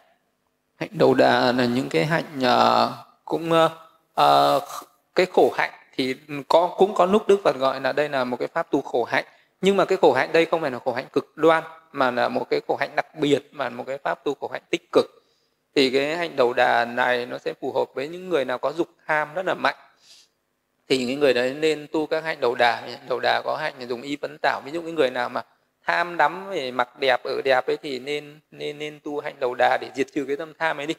Đó là mình tu à, mặc y phấn tảo chỉ mặc ba y. Có người tham tích chữ nhiều y mà. Thì cái tâm tham đấy nó làm chướng ngại cái con đường thực hành thiền chỉ quán thì tu hạnh đầu đà. Có những người tham về chỗ ở thì thích ở nơi sang trọng cao sang thì nên ờ, hạnh đầu đà ở dưới gốc cây ở nghĩa địa ở nơi nhà trống ở những cái nơi mới có người tham về ăn uống thì thực hành cái hạnh đầu đà như là đi khất thực thì ăn chỉ một lần hay là ngăn chặn vật thực rồi không ăn nữa. Thì để mình tiết chế hạnh đầu đà là mang cái sự tiết chế các cái dục tham đối với những cái vật dụng là y áo đồ ăn khất thực và và cái sự uh, tiết chế về chỗ ở và à, một cái hạnh đầu đà uh, ngồi không nằm. Thì nó sẽ tiết chế cái người đấy thích ngủ nghỉ nên người nào mà tham ngủ nhiều ấy đắm chìm mà ngủ nghỉ nhiều ấy, thì thực hành cái hạnh đầu đà là ngồi. Chỉ ngủ ngồi mà không nằm. Và những cái hạnh đầu đà nó làm cho vị đó tăng trưởng cái tinh tấn làm cho cái sức tinh tấn trở nên mãnh liệt. Ờ, và sẽ khiến cho vị đấy dễ dàng ờ, áp chế áp chế ngự được những cái dục tham những cái tham ái ờ, vào những cái vật dụng hàng ngày. Và cái vị đấy dễ dàng chứng đắc được các pháp thiền chỉ quán. Ừ, pháp hạnh đầu đà nó sẽ phù hợp với một số người và nó không phù hợp với một số người. À, ví dụ như là đối với người nam thì đức phật cho hành cả 13 hạnh đầu đà. Nhưng mà với người nữ thì đức phật ờ, không áp dụng tất cả những cái pháp mà liên quan đến chỗ ở. À, người nữ không được ở độc cư không được ở gốc cây ở nghĩa địa ở trống ở một mình thì người nữ sẽ dễ bị những cái người xấu người ta xâm hại à, đến phạm hạnh. Cho nên là đức phật mới chế cái người nữ thì không nên áp dụng cái hạnh về ở. Còn những cái hạnh khác thì có thể áp dụng được. Là và một số người không nên thực hành hạnh đầu đà. Đó là một cái số người tham về danh vọng. Có người là cái người đó không tham về cái ngũ dục à, về ăn uống đâu mà người đó ham danh vọng tức là mình muốn nhanh được nổi tiếng muốn được người khác biết đến muốn được người khác cung kính tôn trọng và mình à, tu hạnh đầu đà vì mục đích mong được người khác à, tôn trọng à, cung kính được nổi tiếng. Cho nên là người đó uh, sẽ giả vờ mặc những cái áo uh, xấu xa vã rách rưới uh, à, sẽ ôm bát đi cất thực hay là ở những cái nơi gốc cây nghĩa địa. Nhưng mà luôn luôn mong cầu là có người nào biết đến và tán thán mình thì những người này không nên tu hành đầu đà thì những cái tu hành đầu đà nó chỉ tăng trưởng thêm cái dối trá của cái vị đó tăng trưởng thêm cái ngã mạn bởi vị đó tu hành đầu đà vị đó khen mình chê người thì đó sẽ thấy mình mới là chân chánh còn những người khác là xấu xa. Thì những người đấy không nên tu hạnh đầu đà. Hay là cái tu hạnh đầu đà, mình cảm thấy cái phiền não mình nó tăng lên, cái sức khỏe mình nó không đủ để thực hành. Hoặc là khi tu hạnh đầu đà, mình cảm thấy định của mình bị yếu đi, tuệ mình giảm đi thì không nên. Còn mình cảm thấy giới định tuệ nó tăng trưởng thì nên. Và một người nữa nên tu hạnh đầu đà, đó là những người thương tưởng cho đời sau, muốn cho sao pháp được trường tồn lâu dài. Thì vì đó, ví dụ những bậc a la hán như ngài Kassapa à, ờ, ngài Ca Diếp hay là hạnh đầu đà đệ nhất ngài dù ngài chứng a la hán rất sớm nhưng ngài suốt đời tu hạnh đầu đà bởi vì ngài muốn làm gương cho đời để cho thế hệ sau người ta noi theo. Thì những người như thế thì nên tu hạnh đầu đà. Dạ, con thưa sư, con xin đọc câu hỏi tiếp theo từ hình là tệ Là con bạch sư làm sao biết được là mình đang thực hành theo trung đạo và không bị rơi vào hai cực đoan khác ạ? Hành theo trung đạo mà uh, những người nào mà biết được cái này tức là thì uh, người đấy ờ, mình uh, thực hành như thế nào um, ví dụ như là không chạy theo những cái tham dục ở đời uh, một cái người mà uh, mình tích chữ uh, mình tham quá uh, quá là tham đối với những cái vật dụng ấy. đối với những cái nhu cầu như là thích ăn ngon thích mặc nhiều y áo thích ở sang trọng à, thích những cái danh vọng chức quyền ấy, thì đấy là rơi vào à, một cái bị à, thối đọa về tham dục. Còn một cái người mà rơi vào cái à, cái sự tu khổ hạnh tức là tu khổ hạnh quá là khắc nghiệt. Ví dụ như là khi mà mình tu khổ hạnh như thế mà cái tâm ngã mạn nó tăng lên cái tham dục nó tăng lên rồi là những cái phiền não ở trong lòng nó tăng lên mà mình không đạt được những cái pháp tượng nhân ví dụ như mình tu khổ hạnh à, như vậy mà mình thấy rằng là phiền não của mình nó còn nhiều hơn cái lúc mình chưa tu khổ hạnh thì là mình đang bị rơi vào cái cực đoan của tu khổ hạnh. Còn nếu như mà một cái người ừ, mà biết mình tu trung đạo là mình khi mà mình biết rằng mình uh, tu tập như thế nào mà tham sân si nó nó giảm bớt đi và vô tham vô sân vô si của mình nó tăng trưởng lên cái trí tuệ càng ngày càng tăng trưởng tâm thanh tịnh nó càng tăng trưởng giới hạnh nó càng tăng trưởng lên thì đấy là mình đang tu theo đúng trung đạo. Là con thưa sư con xin đọc câu hỏi cuối trong buổi hôm nay ạ. Từ hành là thăm ma. Là thưa sư thế nào là thiện tâm hợp trí tuệ và thiện tâm không có trí tuệ ạ? Và quả báo của hai tâm này sẽ như thế nào ạ? Thiện tâm hợp trí tuệ là khi mình làm một cái việc gì đó mà mình ờ, có cái sự hiểu uh, về cái nhân quả nghiệp báo của cái việc đó là thiện tâm hợp trí tuệ. Ví dụ như là khi mình thành lễ phật mình hiểu đức phật là ai và mình hiểu là cái việc lễ phật này sẽ đem lại lợi ích gì cho mình. À, thì đó là thiện tâm hợp trí tuệ. Còn một cái thiện, thiện tâm ni trí tuệ là một cái người người ta cũng đến chùa người ta cũng chắp tay lễ phật. Người ta cũng giảng nhưng người ta không hiểu phật là ai. Người ta nghĩ phật là ông thần ban ơn giáo họa là người ta cầu xin cái này cái kia. À, người ta không biết những cái việc của mình tốt hay xấu những người uh, thiện tâm tiểu trí tuệ khi dâng những cái đồ đạc gì đó hương hoa đăng trà quả thực nên cúng vật người ta biết là cái sự cúng dường chỉ để tạo nên cái sự uh, thiện tâm của mình và nó tạo nên cái thiện nghiệp cho chính mình. Cái phật không ăn cái đó thì đó là người có trí tuệ. Còn những người ni trí là cái người người ta cúng dường người ta cứ tưởng là à mình mà cúng dường cái lễ vật mà ngon lành sang trọng là vật mới hoan hỉ còn những người kia cúng dường những cái ít ỏi nên chắc là phật không quý bằng mình nên là mình nghĩ như thế mình lấy cái tâm phàm mình nghĩ đến tâm thái như vậy thì đấy là ni trí. Một người không có trí tuệ không hiểu phật là ai không hiểu cái hành động của mình nó sẽ để lại cái quả báo như thế nào cho đời sau. Thì những cái thiện tâm hợp trí và ni trí đấy nếu như một cái người đó đến lúc cận tử mình còn nghĩ về cái thiện nghiệp mình đã làm thì cái người mà thiện tâm hợp trí tuệ à, đấy chết với cái cái nghiệp với cái tâm đấy thì khi đi tái sinh lại đời sau trở thành những người tam nhân. Là cái tâm tục sinh nó là tâm vô tham vô sân vô si cho nên là cái vị đó ở cái đời đấy vị đó sẽ là một cái người có cái trí tuệ lớn. Nếu như vị đó mà tu tập vị đó là chứng đắc được những pháp thượng nhân như là thiền thông đạo quả. Còn những người mà hàng ngày mình làm những cái việc thiện mà không có trí tuệ nếu đến lúc chết tâm của mình nó bắt vào cái nghiệp đấy thì đến lúc mình cái tâm tục sinh ở kiếp sau nó sẽ là cái tâm không có tuệ tức là cái tâm tục sinh ni trí là trở thành người nhị nhân.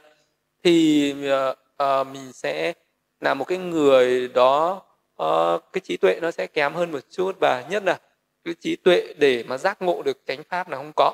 Nếu như người đó có hành thiền không đắc thiền không đắc được các pháp thượng nhân như thiền thông và chứng đắc được đạo quả trong cái kiếp mà vị đó là một cái vị nhị nhân này thì cái hai cái tâm này nó khác nhau là nó cho ra cái quả hoàn toàn khác nhau như vậy.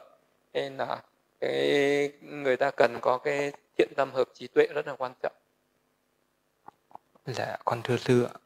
Các câu hỏi còn lại con xin phép để buổi tiếp theo ạ.